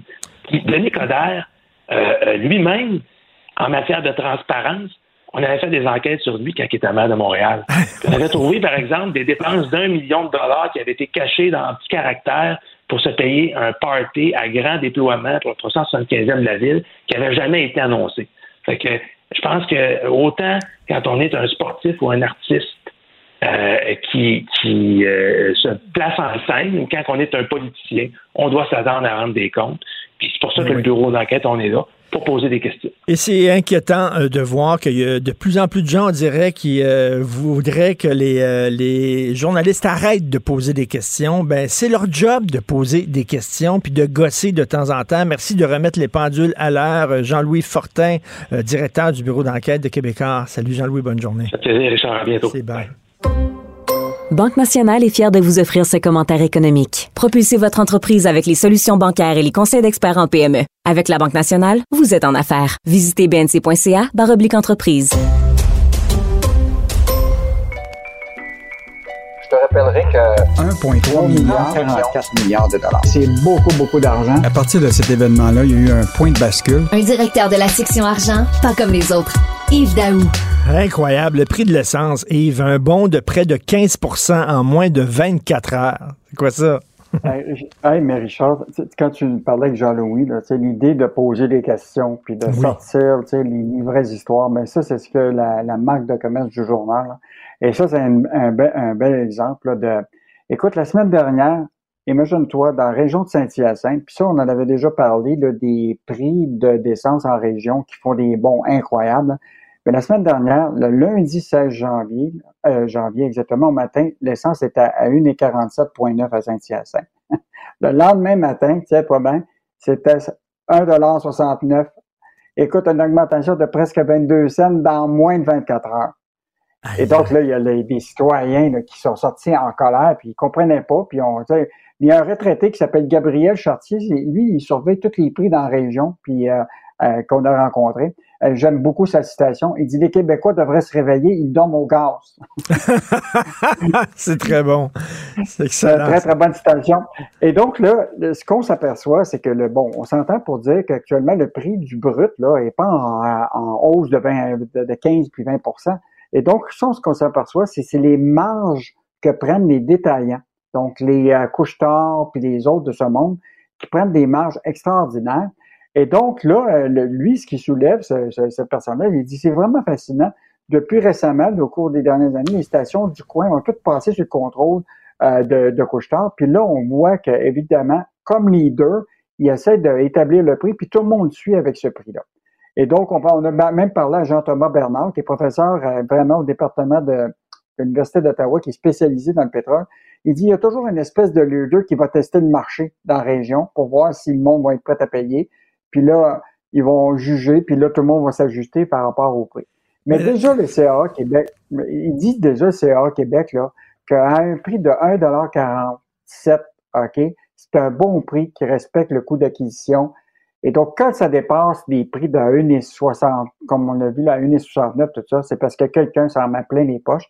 Et dans ce cadre-là, c'est beaucoup les détaillants en, euh, en, en, euh, en, essence. Là. Écoute, ça arrive des fois au Québec quand tu te promènes, puis dans un carrefour, là, ces coins des rues, tu as trois stations d'essence des fois, une en face de l'autre. là. Fait qu'il suffit qu'il y en a une qui augmente ses prix pour que les deux autres disent Hey, un fou d'une poche, on va faire la même affaire nous autres aussi. C'est ça? Ah, c'est exact, exactement, c'est ça. Puis ce qui, est, ce qui est encore plus décourageant, euh, Richard, c'est que dans les régions, souvent, ils font face à des augmentations de prix et c'est les marges des détaillants qui en prennent de plus en plus. Écoute, on a fait une analyse là, de la Gaspésie, du Bas-Saint-Laurent, Côte-Nord, l'Abitibi, la capitale nationale, Chaudière-Appalaches et, euh, et même l'Estrie. C'est toutes des marges en haut de 10 cents qui sont pris sur le litre de l'essence par les, les détaillants. Euh, et donc, ça, c'est des marges, même que CAA Québec dit que c'est exagéré. Et donc, euh, donc euh, je pense que c'est une bonne sortie de. Et là, évidemment, le bureau de la concurrence, puis tout le monde se relance la balle pour dire que finalement, là, ils font pas de profit, puis tout ça, et c'est énorme. Mais la réalité, là, écoute, je veux juste te dire, là, les géants Suncor et, et Impérial, écoute, ils ont augmenté, sais-tu quoi, leur profit là, au cours des derniers mois de presque 250% au cours des neuf derniers mois de 2021. Puis leur marge de profit a augmenté de 275% on s'entend-tu pour dire qu'il y a du monde qui fait beaucoup Ben d'argent avec les consommateurs actuellement? Et on n'a pas, euh, rappelle-toi qu'actuellement, on a beau parler de la voiture électrique, mais actuellement, là, les consommateurs dépensent de plus en plus de, de- d'essence. là. Écoute, la, la consommation, le litre d'essence vendu au Québec a augmenté de presque 6% au Québec en 2022. Donc, évidemment, euh, euh, le monde ajoute de plus en plus d'essence, puis évidemment, ben, il paye plus cher à la pompe. Écoute, une nouvelle qui ne fera pas euh, le bonheur de Mario Dumont. Je pense que c'est Mario qui a écrit une chronique euh, récemment en disant là, les taux d'intérêt, la hausse des taux d'intérêt, arrêtez. Là. Je dis arrêtez. Ben là, tu dis que mercredi, la Banque du Canada pourrait encore une fois majorer son taux directeur. Donc, euh, toute indication actuellement, c'est au moins un minimum de 25 points de base, peut-être 50 points de base, on verra. là. Euh, donc, euh, ça veut dire que le- le- le- les taux devraient passer à 4,25. Et là, le taux offert par les banques suivront après. Tu sais que quelques mois après, là. Euh, donc, euh, écoute, juste te rappeler, Richard, qu'il y a un an, le taux directeur était à 0,25. puis là, on va être à, à 4,25. Écoute, puis là, évidemment, les banques sont obligées quand même là, de. Tu sais, un taux fixe actuellement là, est à peu près à 6,25, un taux variable entre 5,5 et, et, et 0,6. Donc, euh, euh, c'est sûr, le mercredi, là, ça risque de faire mal, particulièrement dans le cas des prêts hypothécaires. Et donc, euh, ce qui est à surveiller, là, c'est justement ça. Deuxième affaire, un, grand avantage, c'est que les prix des maisons et des condos sont quand même en baisse. Donc, euh, évidemment, tu vois qu'il y a quand même un ralentissement. Même Desjardins prévoit que d'ici la fin de 2003, là, il s'attend à ce que les prix des marchés dans la revente vont baisser de 17% en moyenne. Euh, donc, ça veut dire que les maisons vont coûter moins cher. Bon, Mhm. ils, ont- ils avaient déjà augmenté de 25 puis 30% Donc, il y a peut-être des occasions d'achat pour des gens qui veulent acheter euh, une maison.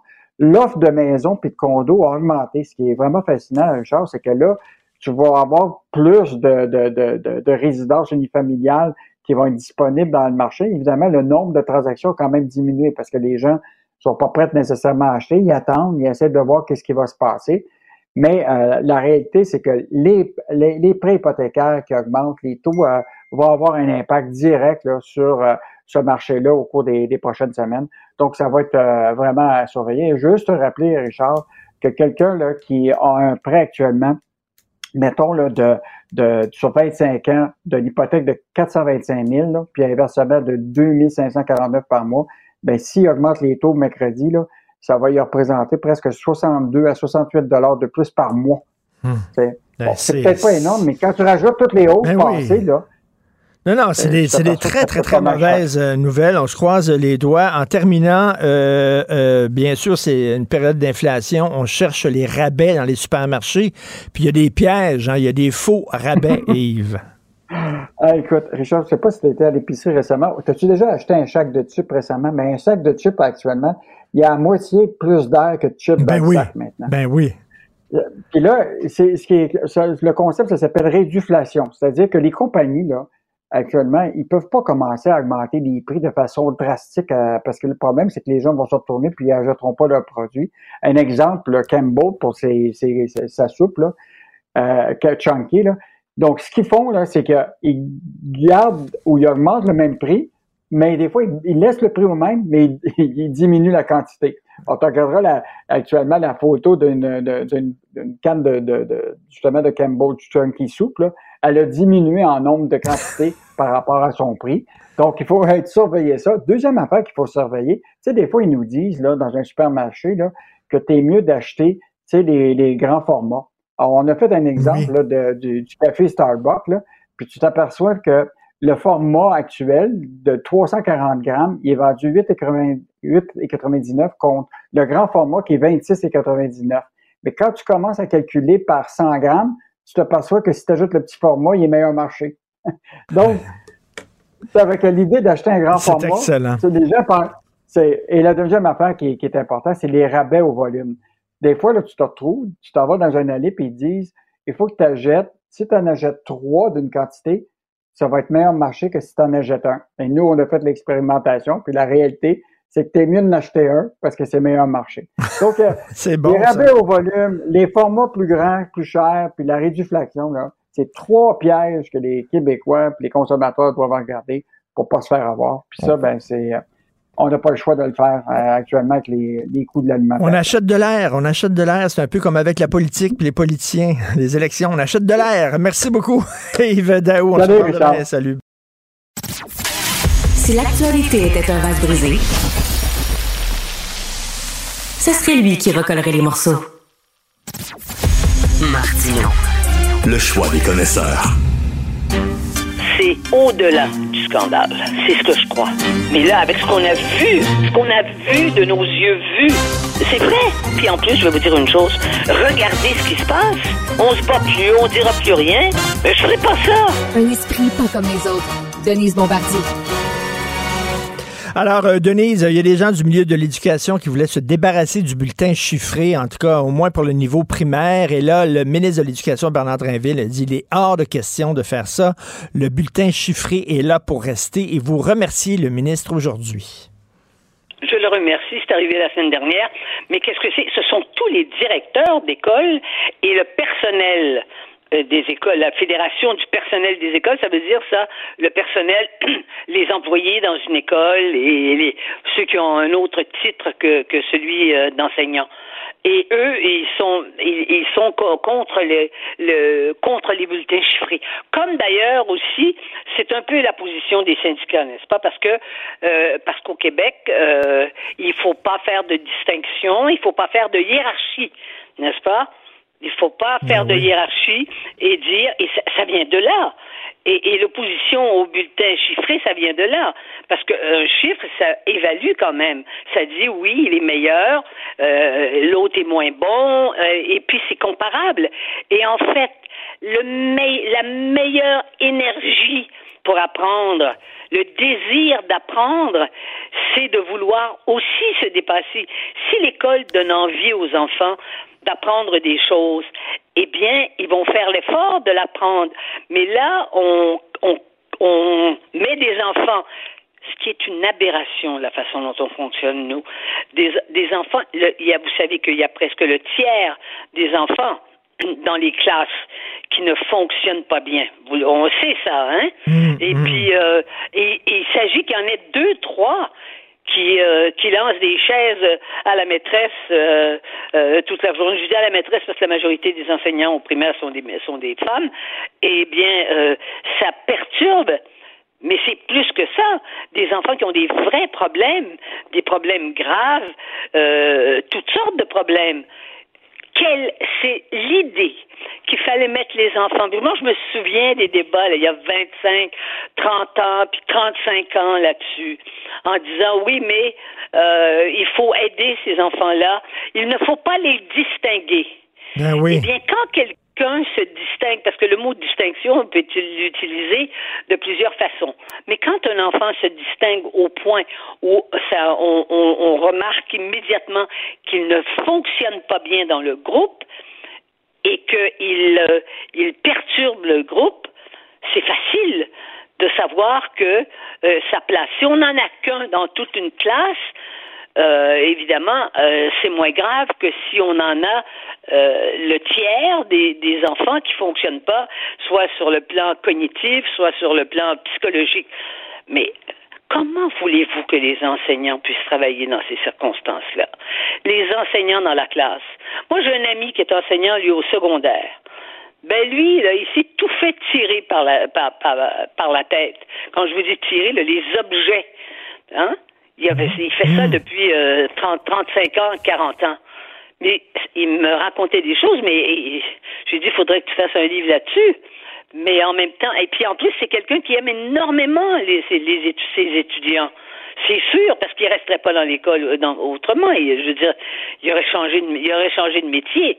Mais c'est incroyable qu'on ait pensé cette espèce d'obsession qu'on a que tout le monde est pareil, alors que c'est la plus grande des hypocrisies sociales que de dire que tout le monde est pareil.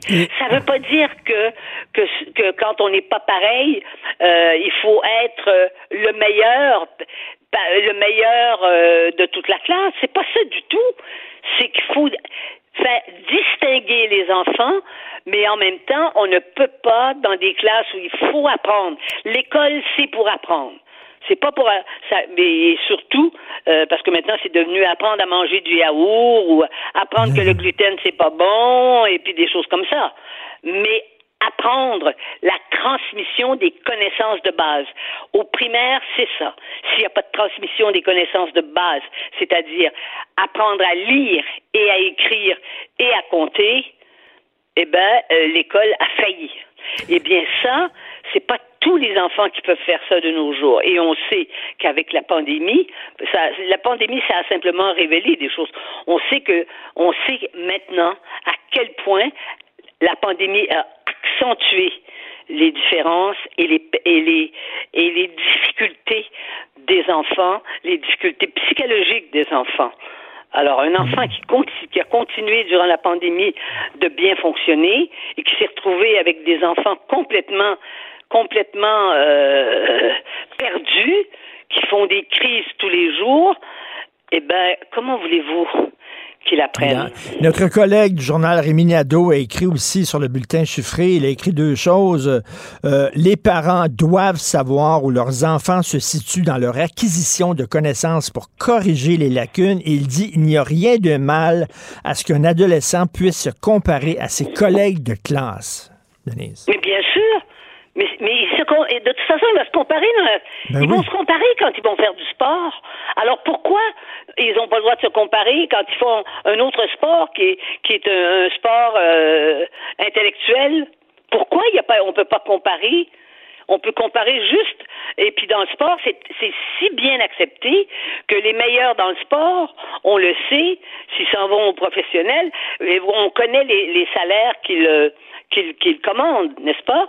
Et, tout le monde va dans les stades euh, tout le monde va dans les stades, les applaudit des gens et aime l'idée que ces gens-là font 20 millions, 30 millions euh, par deux ans pour euh, pour nous donner ce qu'ils savent le mieux faire, c'est-à-dire le sport qu'ils exercent.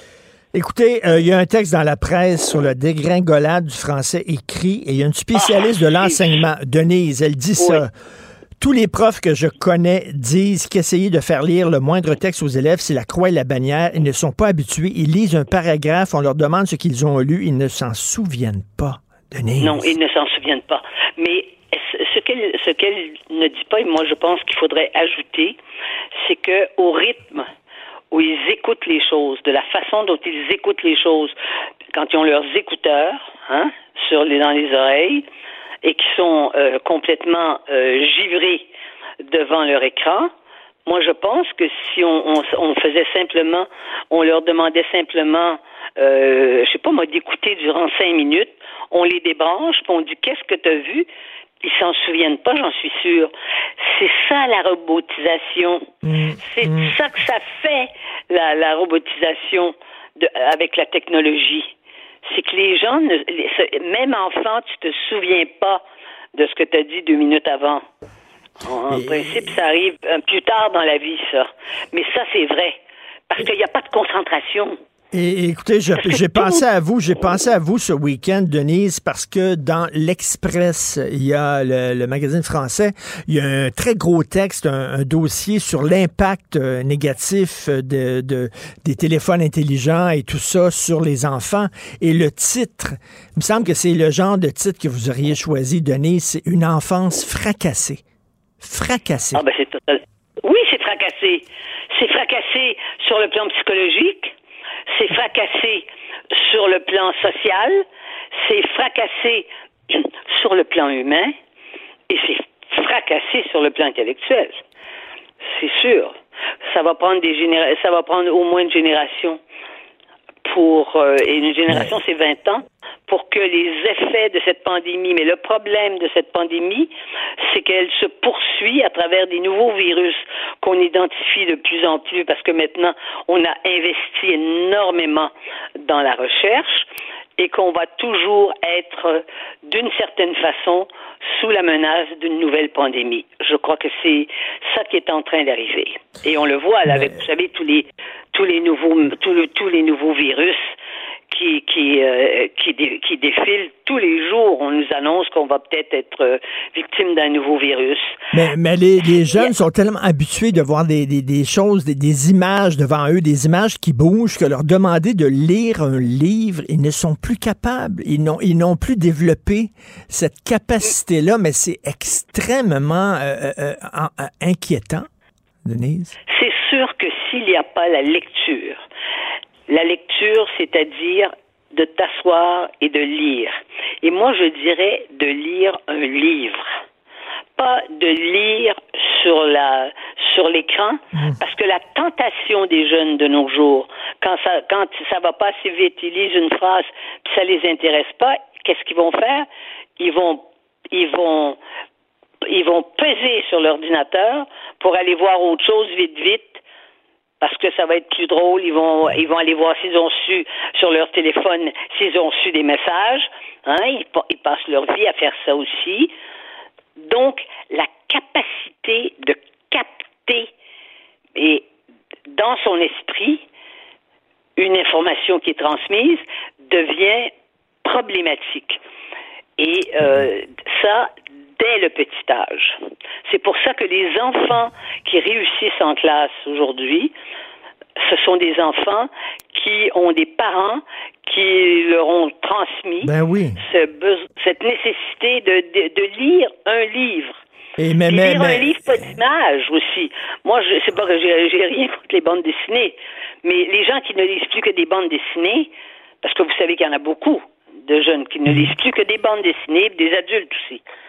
Mais lire une bande dessinée, c'est pas comme lire un livre sans image. Mais c'est un, un, combat, de donner, c'est un combat. Mon fils lisait, mon fils avant, il lisait des livres, il lit plus. Il lit plus depuis, je sais pas, deux, deux, deux ans, mettons, là. Il, il, non, il lit plus, il, regarde des, des, vidéos euh, sur ça.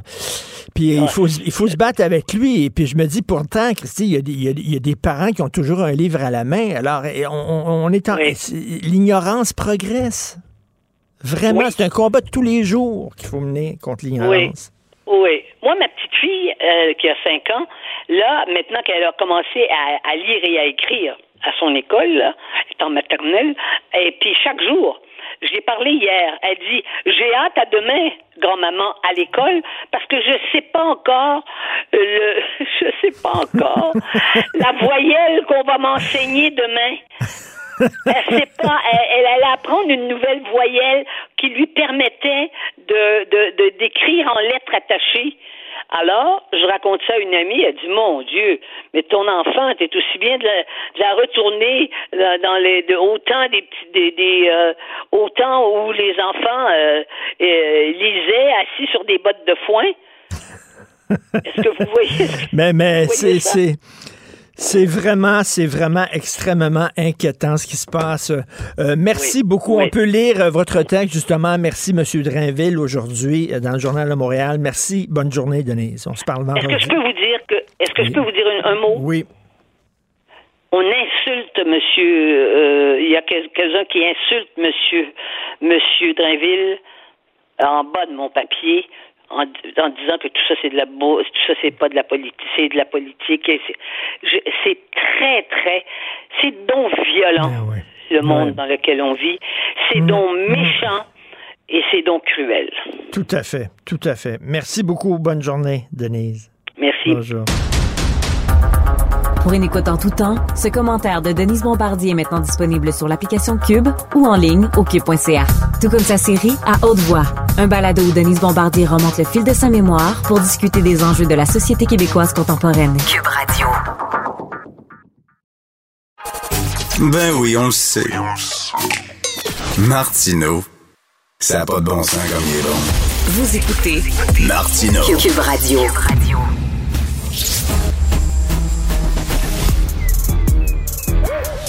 Mathieu Bocoté. Il représente un segment très important de l'opinion publique. Richard Martineau. Tu vis sur quelle planète? La rencontre. Je regarde ça et là, je me dis, mais c'est de la comédie. C'est hallucinant. La rencontre. Bocoté. Martineau. Alors, euh, Mathieu, hier, j'écrivais ma chronique pour aujourd'hui et j'écrivais sur les déclarations de Justin Trudeau qui dit qu'il va aller jusqu'en Cour suprême pour euh, mieux encadrer euh, le recours à la clause d'un obstant. Et là, je me suis dit, ben, je sais pas si je devrais écrire là-dessus parce que demain, en parlant d'aujourd'hui, tout le monde va écrire là-dessus. C'est une nouvelle tellement incroyable. C'est une nouvelle qui est, un- une bombe. Euh, tout le monde va écrire là-dessus. Mais personne n'en parle aujourd'hui. Pourtant, c'est une bombe. Mais tu as à fait raison, alors que c'est une c'est une nouvelle absolument centrale et qui euh, et qui nous en dit beaucoup sur les quatre prochaines années à venir de la relation Trudeau-Legault. Parce que là, qu'est-ce que nous dit euh, Justin Trudeau?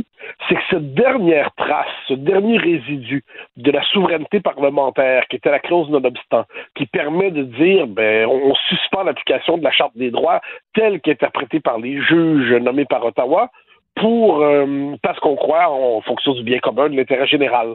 Dans les faits, la clause de l'obstant, faut s'entendre, ça ne sert pas à limiter les droits individuels, ça sert à entraver le pouvoir des juges qui ont remplacé les élus.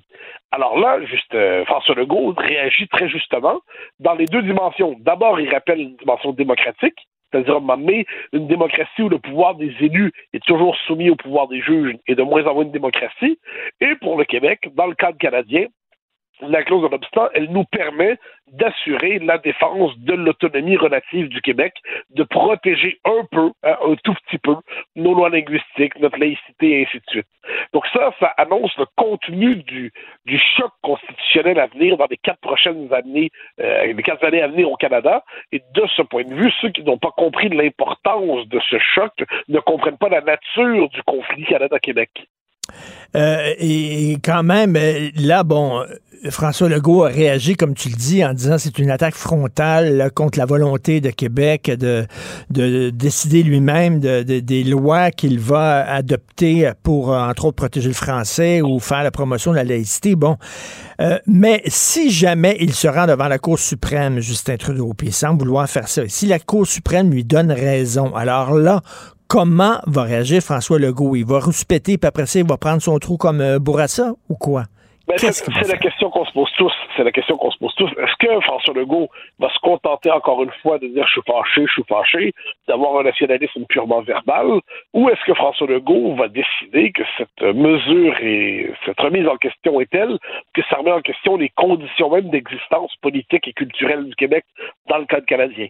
Donc là, François Legault multiplie les points de contact avec le Canada, les points de tension. Il y a la question de l'immigration massive avec les 100 millions de, de Trudeau, c'est 500 000 par année. Donc 100, 100 millions d'immigrés, euh, de Canadiens exigent à la fin du siècle 500 000 immigrés par année. Il y a le choc autour de la laïcité, il y a le choc autour des lois linguistiques, et il y a le choc désormais autour de la clause non-obstant, c'est-à-dire le droit même d'élaborer des lois qui soient formulées dans les paramètres de la démocratie québécoise plutôt que dans les paramètres du multiculturalisme canadien. Mais là, à un moment donné, il faut tirer des conséquences de ça. Si l'énergie incroyable déployée par le Québec pour défendre son droit d'exister et de survivre un petit peu dans le Canada, c'est incroyable. Donc là, est-ce qu'on peut vraiment, est-ce que François Legault ne dit pas de temps en temps qu'il serait plus éclairé de simplement dire on se dégage de ce cadre qui nous entrave et qui nous limite.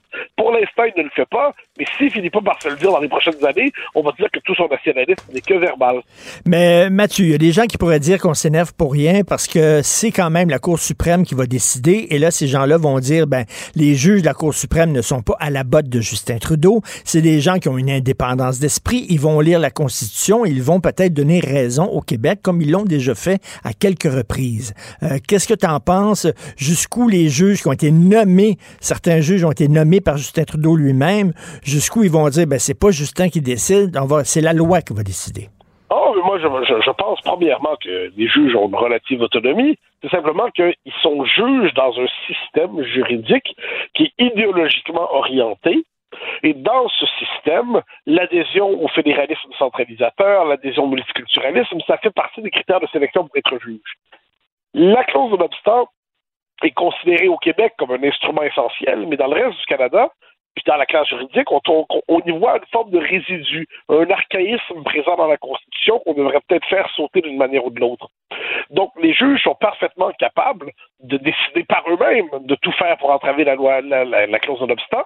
Puis on peut même imaginer qu'ils vont être assez rusés pour ne pas l'encadrer autant que le souhaiterait Justin Trudeau, pour donner l'impression justement qu'ils ont une position modérée, hein, ils tranchent, euh, ils tranchent le problème en deux, donc on tranche la poire en deux, mais le fait est qu'encore une fois, on se sera remis à une autorité extérieure pour décider quelle est notre marge d'autonomie interne dans la Fédération canadienne. Et ce problème-là, on fait semblant que ça n'est pas un. Euh, écoute, il y a un citoyen aujourd'hui dans euh, la page du courrier des lecteurs du Devoir, un homme qui euh, s'appelle Bruno Guy Héroux, qui écrit sur la clause d'un obstant, et je vais te citer un extrait de sa lettre. Il dit, ce n'est pas de gaieté de cœur que le gouvernement du Québec utilise la, la clause d'un obstant. C'est la raison d'État qui le commande. Si nous formons un peuple, une nation de langue française dans cette mer anglophone, il faut bien que notre gouvernement prenne ses responsabilités et assume ses devoirs, euh, même si cela peut faire mal. Donc, euh, qu'est-ce que tu en penses? il dit, c'est pas gaieté de cœur qu'on fait ça, mais on est obligé de le faire pour se protéger. Mais moi, j'irais plus loin, ça veut dire, moi, je le fais de gaieté de cœur. Si j'étais en, en, en, affaires, je m'explique. La clause de l'obstant, on l'a tellement caricaturé puis diabolisé depuis 40 ans qu'on a oublié ce que c'est. C'est simplement un instrument qui réaffirme le pouvoir des élus sur le pouvoir des juges. Moi, je pense qu'en démocratie, la décision doit appartenir aux élus. Ça ne veut pas dire qu'il ne faut pas de juge, ça ne veut pas dire qu'il ne faut pas de constitution, ça ne veut pas dire qu'il ne faut pas de droit.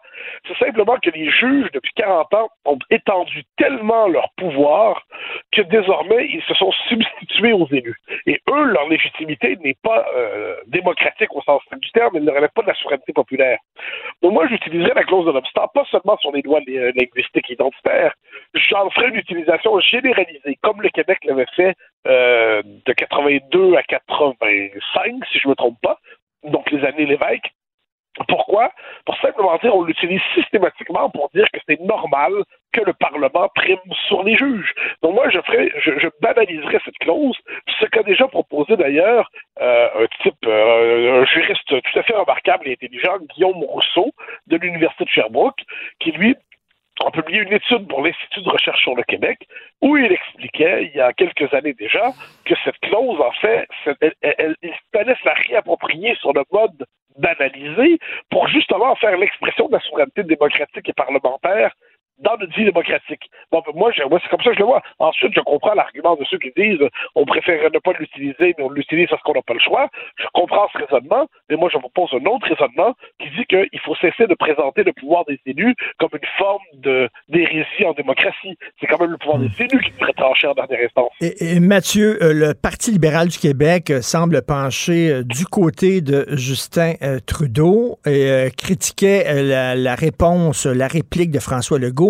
euh, il y a deux minutes, à l'émission de Mario Dumont à LCN, il y avait Jean-François Roberge qui était là et il disait, ben moi, je suis désolé, mais il faudrait que l'Assemblée nationale, de façon unanime, dénonce cette offensive du fédéral contre l'autonomie du Québec.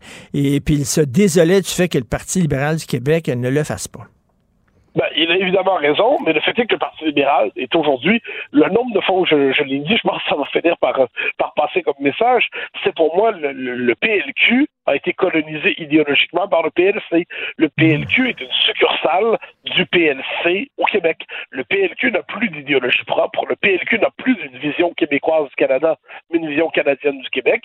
Le PLQ, puis en plus avec leur espèce de message bizarre sur Twitter écrit en, en écriture inclusive, mais à moitié, hein. Ils parlent des élus, on l'écrit en écriture inclusive, mais le mot québécois, on l'écrit pas en inclusive. Ils sont même pas cohérents dans leur manière de massacrer la langue. Bon. Mais dans les faits, ils nous disent qu'ils préfèrent, c'est la logique du Canada à, euh, à tout prix. C'est le Canada de manière inconditionnelle, et puis ils nous disent qu'ils préfèrent le régime de 82, qui a été imposé au Québec, avec une constitution qu'on n'a toujours pas signée, plutôt que l'autonomie du Québec. C'est pas surprenant ce que le Parti libéral est devenu. En terminant, Mathieu, bon, on a utilisé la clause, la d'un obstant pour euh, faire adopter la loi 21 sur la laïcité, la loi 96 sur la, protection du français. En Ontario, on a utilisé la clause dérogatoire pour empêcher des travailleurs de l'État de faire la grève. Est-ce que l'Ontario est allé trop loin dans son utilisation de la clause d'un obstant? On est en train de payer, nous autres, pour les erreurs commises par Doug Ford. Ben, je, connais cet argument, je l'entends, mais moi je dis simplement que cette clause-là, elle est là parce que dans, le cas de l'Ontario, ce que j'en ai compris, ça veut pas dire que je suis d'accord, c'est que le gouvernement considérait que le bien, le bien commun exigeait de garder les écoles ouvertes et que les syndicats abusaient d'un certain rapport au droit pour être capables justement de il se fait en sorte que finalement les, le droit fondamental des élèves à aller à, l'école, fréquenter le système scolaire, n'était pas respecté. Donc le bien commun exigeait dans ce cas-là on l'appelle la clause de l'obstant. Je tranche pas, je sais pas, je connais pas le détail de la vie politique ontarienne assez, mais ce que je vois, c'est qu'encore une fois, c'est un conflit ici entre le droit et la souveraineté populaire. Et moi, de ce point de vue, je trouve que c'est un conflit qu'on ne peut pas trancher aussi facilement comme si le droit était une révélation du bon Dieu, la souveraineté populaire était l'expression euh, inquiétante de la plèbe infecte. Moi, je, je, suis pas trop dans cette logique-là. Donc, je, je laisse aux Ontariens le bon usage au nom de leur clause, mais en tant que tel, généralement dans la politique canadienne, je crois qu'on devrait avantage, qu'on aurait avantage à revenir vers la démocratie parlementaire classique, qui n'était pas ce que j'en sais avant 1982. Le Canada, c'était pas une dictature avant 1982, là, et puis y avait peut-être deux, trois éléments qu'on pourrait retrouver à travers ça. Ce n'est pas aux juges de diriger la province, c'est aux gens qu'on a élus. Exactement. Pour moi, c'est ça le principe de base. Puis ensuite, que les juges fassent leur travail. depuis 40 ans, ils se sont emparés d'un travail qui n'était pas le leur. Il est temps de les remettre à leur place. Tout à fait. Merci beaucoup, euh, Mathieu Bocoton. On se reparle demain. Bonne journée. Si c'est vrai qu'on aime autant qu'on déteste, Martineau. C'est sûrement l'animateur le plus aimé au Québec. Vous écoutez Martineau. Cube Radio. Alors, comme tous les lundis, nous discutons avec Stéphanie Touga, directrice des affaires publiques et gouvernementales chez TACT. Stéphanie, est-ce que tu es là? Oui. Oui, salut Stéphanie. Écoute, salut tu veux, tu veux nous parler de ça. le premier ministre Trudeau et son cabinet entament une retraite de Mhm. trois jours. Qu'est-ce qu'ils vont faire pendant trois jours? Exact. Ben, bonne question. Euh, donc, le, le, le, à chaque année, ou bon an, mal à chaque année, là, le premier ministre euh, prend une espèce de retraite. Donc, c'est une coupe de jours avec ses ministres. Un peu comme un lac à l'épaule, hein, où on va faire le point, on décide des grandes orientations des prochains mois, de la prochaine année politique. Puis, euh, c'est ce, qui, c'est ce qui explique pourquoi Justin Trudeau est parti avec ses ministres, donc, euh, à Hamilton, en Ontario, bucolique, euh, pour discuter, pour discuter donc de ce qui se passera dans les prochains mois. Euh, il y a, ça va être un, un, printemps ou un hiver et un hiver assez chargé là, du côté d'Ottawa. On n'aurait jamais pensé autant, par exemple, de santé, là, avec les transferts oui. en santé. Euh, ça, c'est vraiment quelque chose qui sera donc extrêmement important. Après ça, l'inflation, hein, on en parle beaucoup, toi et moi, mais le coût de la vie, comment est-ce que euh, le gouvernement est capable de dire, ben nous, on va essayer de stopper ou de limiter le plus possible l'inflation, donner un peu de, de, répit aux Canadiens. Fait que le, Justin Trudeau va, va définitivement être là-dedans. Puis, dans l'angle mort, il y a deux affaires aussi que, qui me semblent importantes à mentionner. Un, le mariage là qu'il a avec le NPD, donc avec Jug Oui. Meeting, qui s'effrite, qui est vraiment pas très stable. Jug Meeting euh, commence à comprendre là, qu'il n'y a pas vraiment de valeur ajoutée dans ce mariage-là, sinon que de maintenir, maintenir euh, Justin Trudeau au pouvoir. Puis l'autre élément qui ne sera pas à négliger, c'est Pierre Poliev, puis la, la, montée des conservateurs un peu partout au pays euh, et le fait que les Canadiens semblent dire Ouais, Trudeau, il est-tu vraiment bon en économie? Il est-tu vraiment bon en finances publiques? Pierre Poilievre, il est peut-être euh, est peut-être meilleur, tu sais. Peut-être qu'on voudrait lui faire confiance, lui donner une chance. Fait fait huit ans là, que Justin Trudeau est au pouvoir. Euh, il y a l'usure normale du pouvoir. Donc, est-ce que c'est le temps de donner une chance à Pierre Poilievre euh, lorsqu'il viendra le temps d'avoir une élection? C'est sûr que Justin Trudeau est, sensible à tout ça. Euh, c'est sûr que le coût de la vie va être sur toutes les lèvres dans les prochains mois, même prochaines années. Donc, forcément, là, que, que c'est quelque chose qui sera traité dans le cadre de cette retraite-là avec tous ces ministres qu'il rencontrera un à un, en tête à tête dans, dans les trois prochains jours. Et Stéphanie, est-ce qu'il est surpris euh, de la résilience de Pierre Poilievre? Parce que, tu sais, il n'était pas censé peut-être se représenter. Quand il a su que c'était Poilievre, il a dit, je vais me représenter. Poilievre est tellement à droite que c'est certain que je vais gagner les doigts dans le nez, le vent dans le dos. Or, il y a des mm-hmm. sondages. Il y a un sondage récemment à Bacchus, je crois, là, qui euh, euh, annonçait Poilievre en avance. écoute, c'est des mauvaises mm-hmm. nouvelles pour Justin Trudeau, ça. Exact. C'est pas très, c'est pas très euh, intéressant pour Trudeau comme contexte. Je dirais que ceci dit, Justin Trudeau peut compter sur deux choses. Si il réussit à avoir des scores aussi importants au Québec, ce qu'il fait en ce moment, hein, il est à peu près à 37% euh, et Pierre Poilievre, il est loin derrière. Puis, s'il réussit à se maintenir aussi haut aussi dans la région de Toronto, le Greater Toronto, si ces deux-là, ces deux régions-là continuent de lui maintenir euh, un certain appui, Justin Trudeau a des vraies chances de redevenir premier ministre. Ceci étant dit, Pierre Poilievre, c'est un campaigner, donc c'est quelqu'un qui aime faire campagne, qui est sur le terrain. OK, il parle pas vraiment aux médias, mais il va parler au monde. ça va être un redoutable adversaire. Ça sera pas, euh, ça sera pas aussi facile, j'ai envie de dire, qu'avec Shear, avec Andrew Shear ou avec Erin O'Toole. Euh, ce qui s'est passé dans les dernières années, Justin Trudeau a été réélu assez facilement. J'ai envie de dire que dans le cas de Pierre Poilievre, ça va être plus redoutable comme adversaire. On l'a vu, Pierre Poilievre, comment il a été rude à l'endroit de Jean Charest. Euh, euh Je pense qu'on peut parier sur le fait qu'il va être encore plus dur à l'endroit de Justin Trudeau. Justin, il est très combatif. On l'a déjà vu dans une arène de boxe d'ailleurs, parce que, tu sais, là, hier, euh, ben, cette semaine, il a dit qu'il est prêt à aller devant la Cour suprême pour mieux encadrer la clause dérogatoire. Et là, je parlais de ça avec Tom Mulcair. Puis Tom mm-hmm. Mulcair a dit, tu il a tout intérêt ces temps-ci à être gentil avec le Québec, Justin, parce qu'il est en train de négocier les transferts en santé, tout ça. Non, Écoute, il a vraiment, il a provoqué le Québec, il a jeté de l'huile sur le feu. Euh, euh, donc, euh, c'est quand même une grosse nouvelle, ça. Puis pas juste avec le Québec, j'ai envie de dire, parce que dans les dernières années, les provinces ont commencé à utiliser cette option-là, notamment l'Ontario. Le, gouvernement Ford a utilisé ça dans les derniers mois, dans un contexte qui est complètement différent de ce qu'on connaît au Québec, là, dans un contexte de, de conditions de travail et de grève. Donc, on est vraiment ailleurs. Euh, je pense qu'il faut prendre un pas de recul aussi sur, euh, sur qu'est-ce que c'est la clause dérogatoire. la clause dérogatoire, elle permet aux provinces de se soustraire donc à, à, euh, à disons à une décision là, et, et le gouvernement, le Parlement du Québec ou le Parlement des provinces peuvent donc décider dans certaines compétences très très précises de, de prendre une décision qui est pas la même par exemple que ce que le gouvernement fédéral pourrait prendre. Euh, on rappelle aussi que quand il y a eu le rapatriement de la Constitution en 82, la clause dérogatoire, c'est ce qui a fait que les provinces ont dit go, on embarque, on la ressigne, à l'exception du Québec, mais quand même, c'est un des éléments qui a fait que les provinces se sont dit, ouais, là, ça donne un certain équilibre entre le pouvoir du fédéral versus le pouvoir des provinces.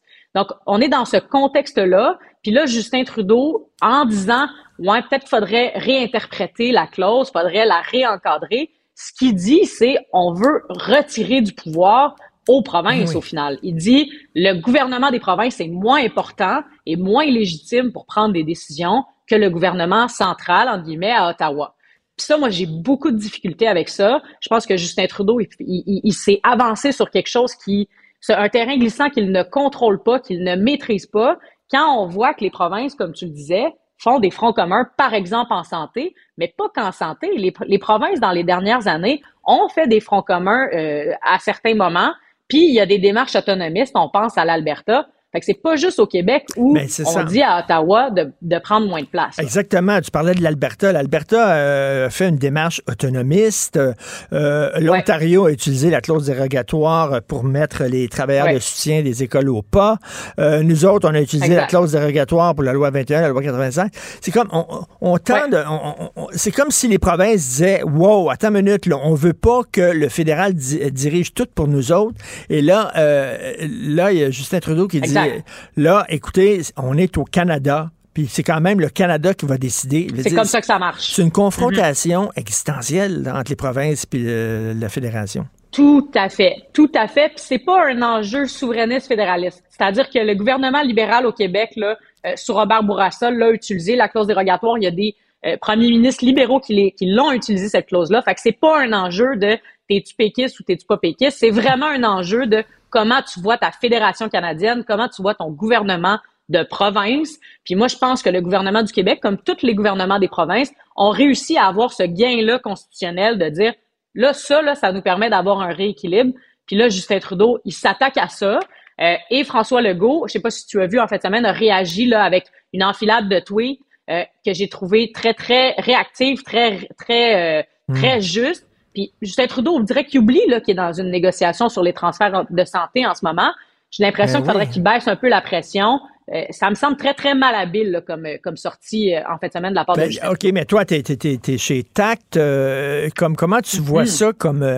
mettons, si tu conseillais le gouvernement Trudeau, est-ce qu'il a échappé ou c'était vraiment voulu sa déclaration à l'Université du Québec à Trois-Rivières comme provocation envers le Québec? Est-ce que c'était sa stratégie de faire ça? Ben, envers le Québec, envers les autres provinces. Exact. J'ai envie de dire que c'était peut-être même pas par rapport seulement au Québec, mais beaucoup à ce que euh, Doug Ford a fait, par exemple.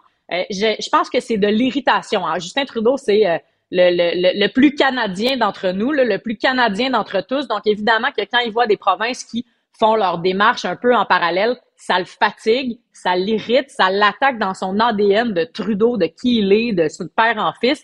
Donc, je pense que ça l'a heurté de voir les provinces, donc, utiliser cette option-là, qui est la clause dérogatoire. pour moi, c'est un mauvais geste politique surtout quand tu le sais que c'est avec le Québec que tu gagnes ton élection, que tu souhaites te faire réélire, euh, et que euh, les provinces, donc, tu sais, euh, François Legault, il y a une cote de popularité très élevée, largement plus élevée que celle de Trudeau à travers le Canada, mais aussi au Québec. Donc, pour moi, Justin Trudeau, il a fait un faux pas. Je pense qu'il va devoir préciser sa pensée. Euh, notamment la circonscrire en disant mais c'est plus dans le cas euh, de, des droits des travailleurs que ça m'a fatigué en Ontario. J'essaie pas de ramener ça donc devant les tribunaux. Je fais juste dire que tu sais j'appelle à la prudence par exemple. Mais pour l'instant c'est pas ce qu'il a dit.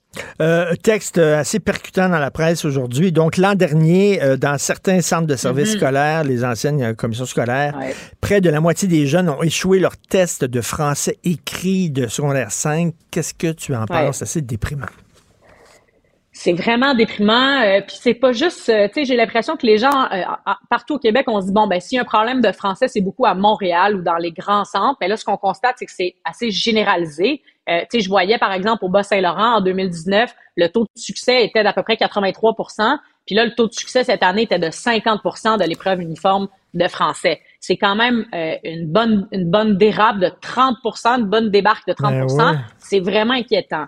Est-ce que c'est circonscrit à un contexte de pandémie? Euh, c'est sûr que c'est pas étranger à ça. Il va falloir voir qu'est-ce qui va se passer l'année prochaine, donc à la prochaine édition de, de, de, cet examen-là qui est nécessaire. Euh, j'ai l'impression que du côté de la CAQ aussi, ça va falloir que ça rebrasse les priorités. Euh, c'est-à-dire d'avoir une immigration 100% francophone. Est-ce que c'est vraiment ça qui est important à court terme? Peut-être que c'est aussi de davantage s'attaquer à l'enseignement du français tôt, au primaire, au secondaire, parce que c'est ça, c'est les gens qui sont déjà ici qui ne maîtrisent pas la langue. Évidemment que de faire euh, venir un maximum de francophones, c'est un, un, objectif qui est tout à fait légitime. Mais là, on a un angle mort qui est les gens qui sont déjà ici. Ben, les Québécois ici ne parlent pas ou ne maîtrisent pas bien le français. Ça, c'est vraiment inquiétant surtout pour un gouvernement nationaliste comme, comme celui de François Legault, qui prétend que c'est une priorité. On fait la comparaison entre 2019 et 2022, donc seulement en trois ans, il, y a, des, il, y a, des, régions, là, ils sont passés de 82% de taux de réussite à 50% de 70% à 58% de 72% à 59% dire, ça dégringole partout. Exact. Mais effectivement, en 2019 et 2022, il s'est passé quelque chose qui s'appelait la pandémie. Ça peut-être joué aussi, ben je ne sais pas. Ben oui. C'est sûr que ça a joué. Il y a aussi que l'examen, là, la pondération était de 20% versus 50% pour avoir ton diplôme. Fait il était comme moins important parce qu'on a donné un petit peu de répit aux étudiants à cause de la pandémie. Euh, est-ce que ça a fait en sorte que les gens étaient moins mobilisés en disant ben ça compte juste pour 20% de ma note au total? Bon, c'est un petit peu moins important cette année que je passe mon examen si j'ai déjà la note de passage. Ça se peut, mais reste que c'est catastrophique de savoir qu'il y a un jeune sur deux au Bas-Saint-Laurent qui ne réussit pas son examen de français. ça n'a pas de bon sens. Il va falloir qu'on donne un coup de barre. D'après moi, Bernard Drinville, ce matin, euh, c'est probablement sa top priorité euh, quand il a rencontré son, son, son, son, cabinet. Et dans les prochaines semaines, j'ai l'impression que ça va vraiment être sa top priorité. Bernard Drinville, on le sait, c'est un nationaliste, c'est un fier de sa langue. Euh, il, il, arrive dans un mandat, début de mandat vraiment compliqué hein, avec le, mm-hmm. ministère de l'Éducation. Donc, il est dû là, pour avoir des petites victoires. Puis là, de donner le ton sur le français, je pense que ça va être prioritaire pour lui. Il s'est fait des amis, en tout cas, en disant il est hors de question que les bulletins chiffrés prennent le bord. Il a défendu les bulletins chiffrés, puis il y a beaucoup de gens qui ont applaudi. Mm-hmm. Exact. Oui, oui, ça, c'est vrai. Ça, c'est un... ça là, je trouve ça intéressant, ces débats-là qui sont tellement comme nichés, mais que tout le monde a une opinion tellement tranchée sur la question. ça devient extrêmement polarisant. Mais bon, c'est sûr que là, Bernard Drinville a choisi son camp, maintien des bulletins chiffrés. Euh, tu sais, toi puis moi, on a eu ça, des bulletins chiffrés, puis on a bien vieilli. Ben oui. Fait que, bon, pourquoi pas? Ben, je lui donne 80 tiens. non, Bernard Drinville maîtrise bien ses compétences. Tiens, on va dire ça comme ça pour être dans ouais, 72% Merci beaucoup, Stéphanie Touga. Bonne semaine. Merci, Stéphanie Salut, Touga. Richard, bonne semaine. Des affaires publiques et gouvernementales chez TAC. Martino le parrain de l'actualité.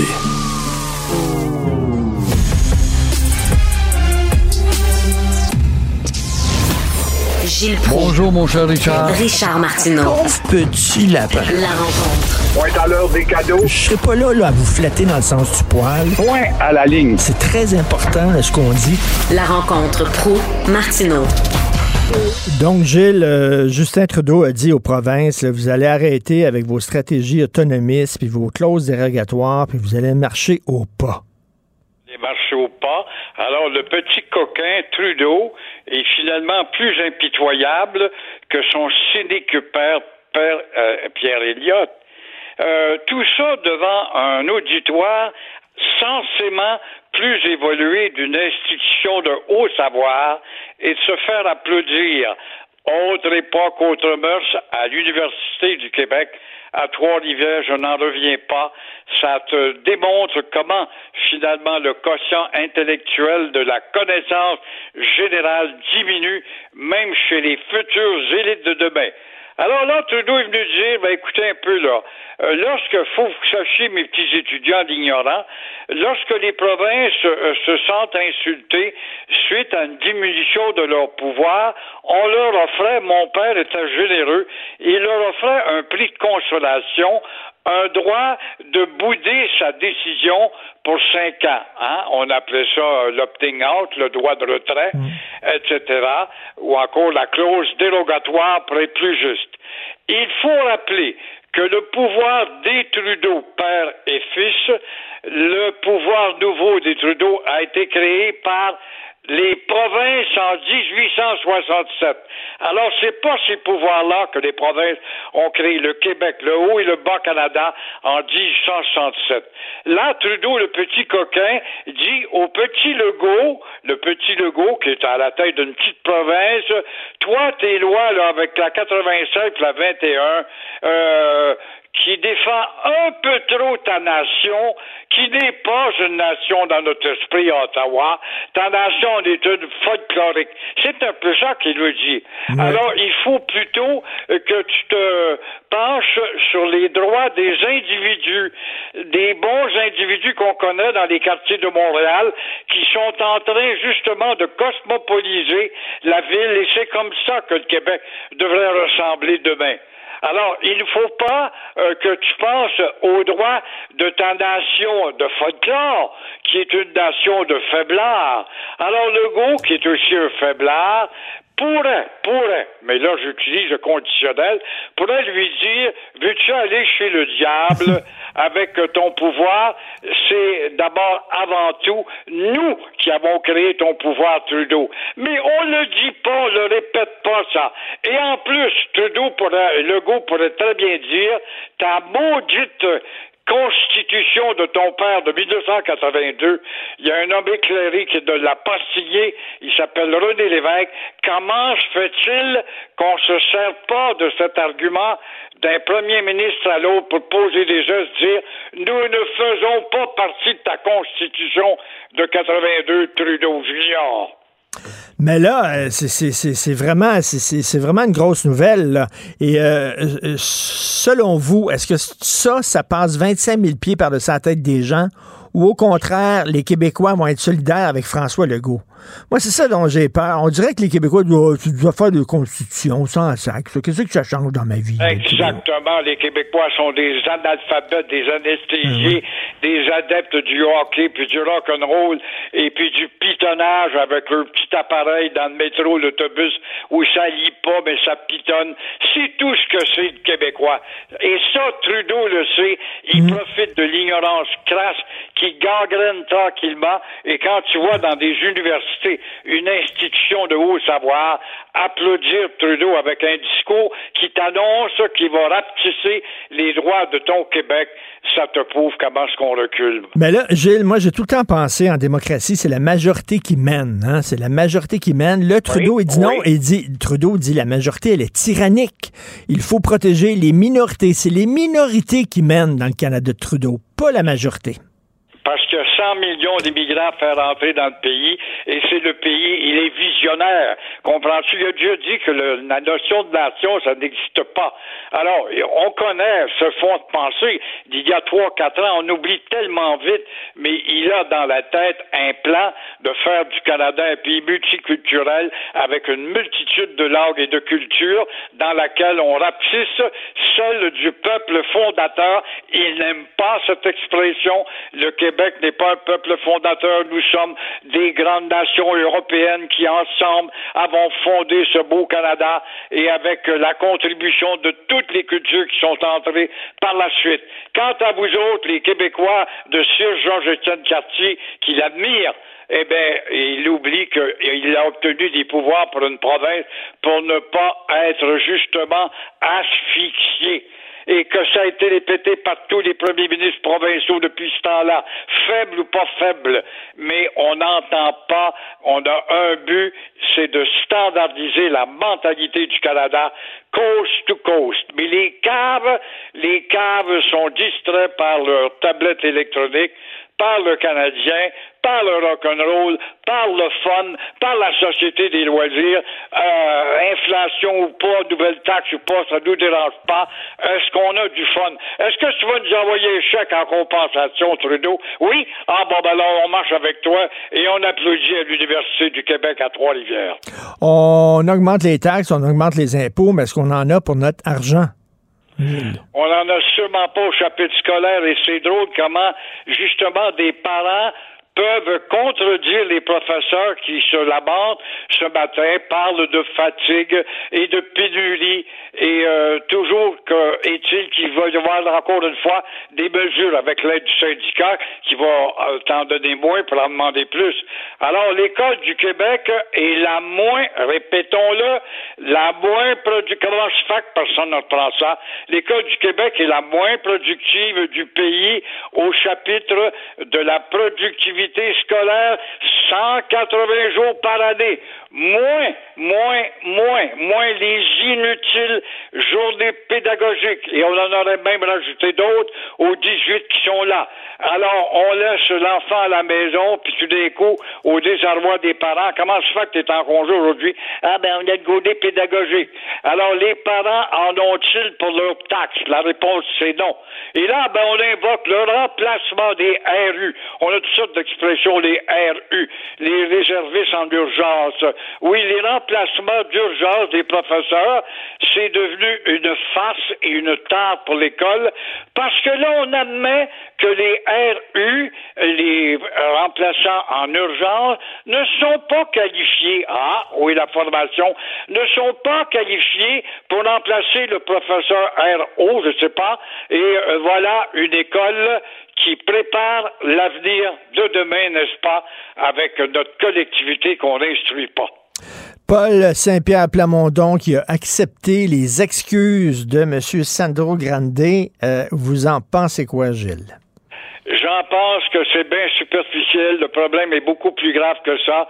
Santo Grande, c'est vrai qu'il y a eu des labs qui n'étaient pas des labs de crocodile. C'est un gars qui a déjà voulu quand même euh, que Pauline Marois soit éliminée par les balles du débile dénommé euh, Payne, comme ça qu'il s'appelait, hein? Et euh, Paul Saint-Pierre Plamondon accepte dans les bureaux du PQ à Montréal, quand tu as reçu ce bonhomme, euh, de retenir que Santo Grande est vraiment sincère. C'est vrai qu'il est probablement sincère. Je pense pas qu'il avait des lames de crocodile. Il a été marqué par la pluie de réprobation, mais il faut quand même euh, se rappeler que se rappeler est très vite qu'il y a une haine qui se généralise de plus en plus au Québec. Elle est grandissante et parce que notre petit gouvernement du Québec est incapable de mettre les choses au clair et fermer la gueule à tout le monde, de mettre le pied à terre et de gouverner en étant clair. Il pourra se servir justement de la maudite constitution de 82. Mais là, je reviens sur l'attaque frontale de Justin Trudeau contre l'autonomie des provinces. Là, euh, euh, j'entendais Jean-François Roberge, le ministre, qui était à l'émission de LCN de Mario Dumont. Il dit il faut unanimement que tous les partis politiques à l'Assemblée nationale, on dénonce cette attaque contre notre droit euh, de voter des lois qui font notre affaire. Mais là, vous avez vu le Parti libéral, au lieu d'être solidaire avec les Québécois, le Parti libéral, ils prennent du côté de Trudeau, le Parti libéral du Québec. Et ça, ce grand blanc-bec qui est là, temporairement, puis qui veut être chef en réalité, ça, c'est supposé de représenter le Québec et le Parti libéral, qui a été un parti fondateur du Nouveau Canada, de la Confédération, qui est à contre l'adhésion de la Confédération. Il sait pas ça, là, lui, là. Penses-tu qu'il sait ça? Absolument pas que les frères d'Orion étaient contre l'adhésion du Québec à la Confédération. Alors, ça représente ça, encore une fois, les quartiers multiethniques du West Island. Alors, il veut limiter ces votes-là, ben, qu'il s'amuse avec, qu'il se range avec Trudeau. Par contre, il faut reconnaître que le petit euh, parti chef conservateur du Québec, Monsieur, j'ai un trou là, l'ancien animateur. Éric Duhem, Éric Duhem. Éric, oui. Éric Duhem a eu des pensées lucides. Ça serait justement de réunir les trois chefs d'opposition. Bon, on parle pas du Parti libéral, vous êtes mieux d'aller aux poubelles, vous autres. Vous êtes un parti de poubelle qui cultivait la poubelle et le statu quo. Mais les autres chefs, Sinado Dubois, Sinado, avec les si tu fais pisser les chiens, c'est bonne fontaine. Mais Sinado Dubois est sincère et est à la tête d'un parti souverainiste, comme il le dit, mais il n'en parle pas, euh, et le parti de Duhem et le parti québécois doivent faire cause commune et dire à Legault, on est avec toi pour ceci.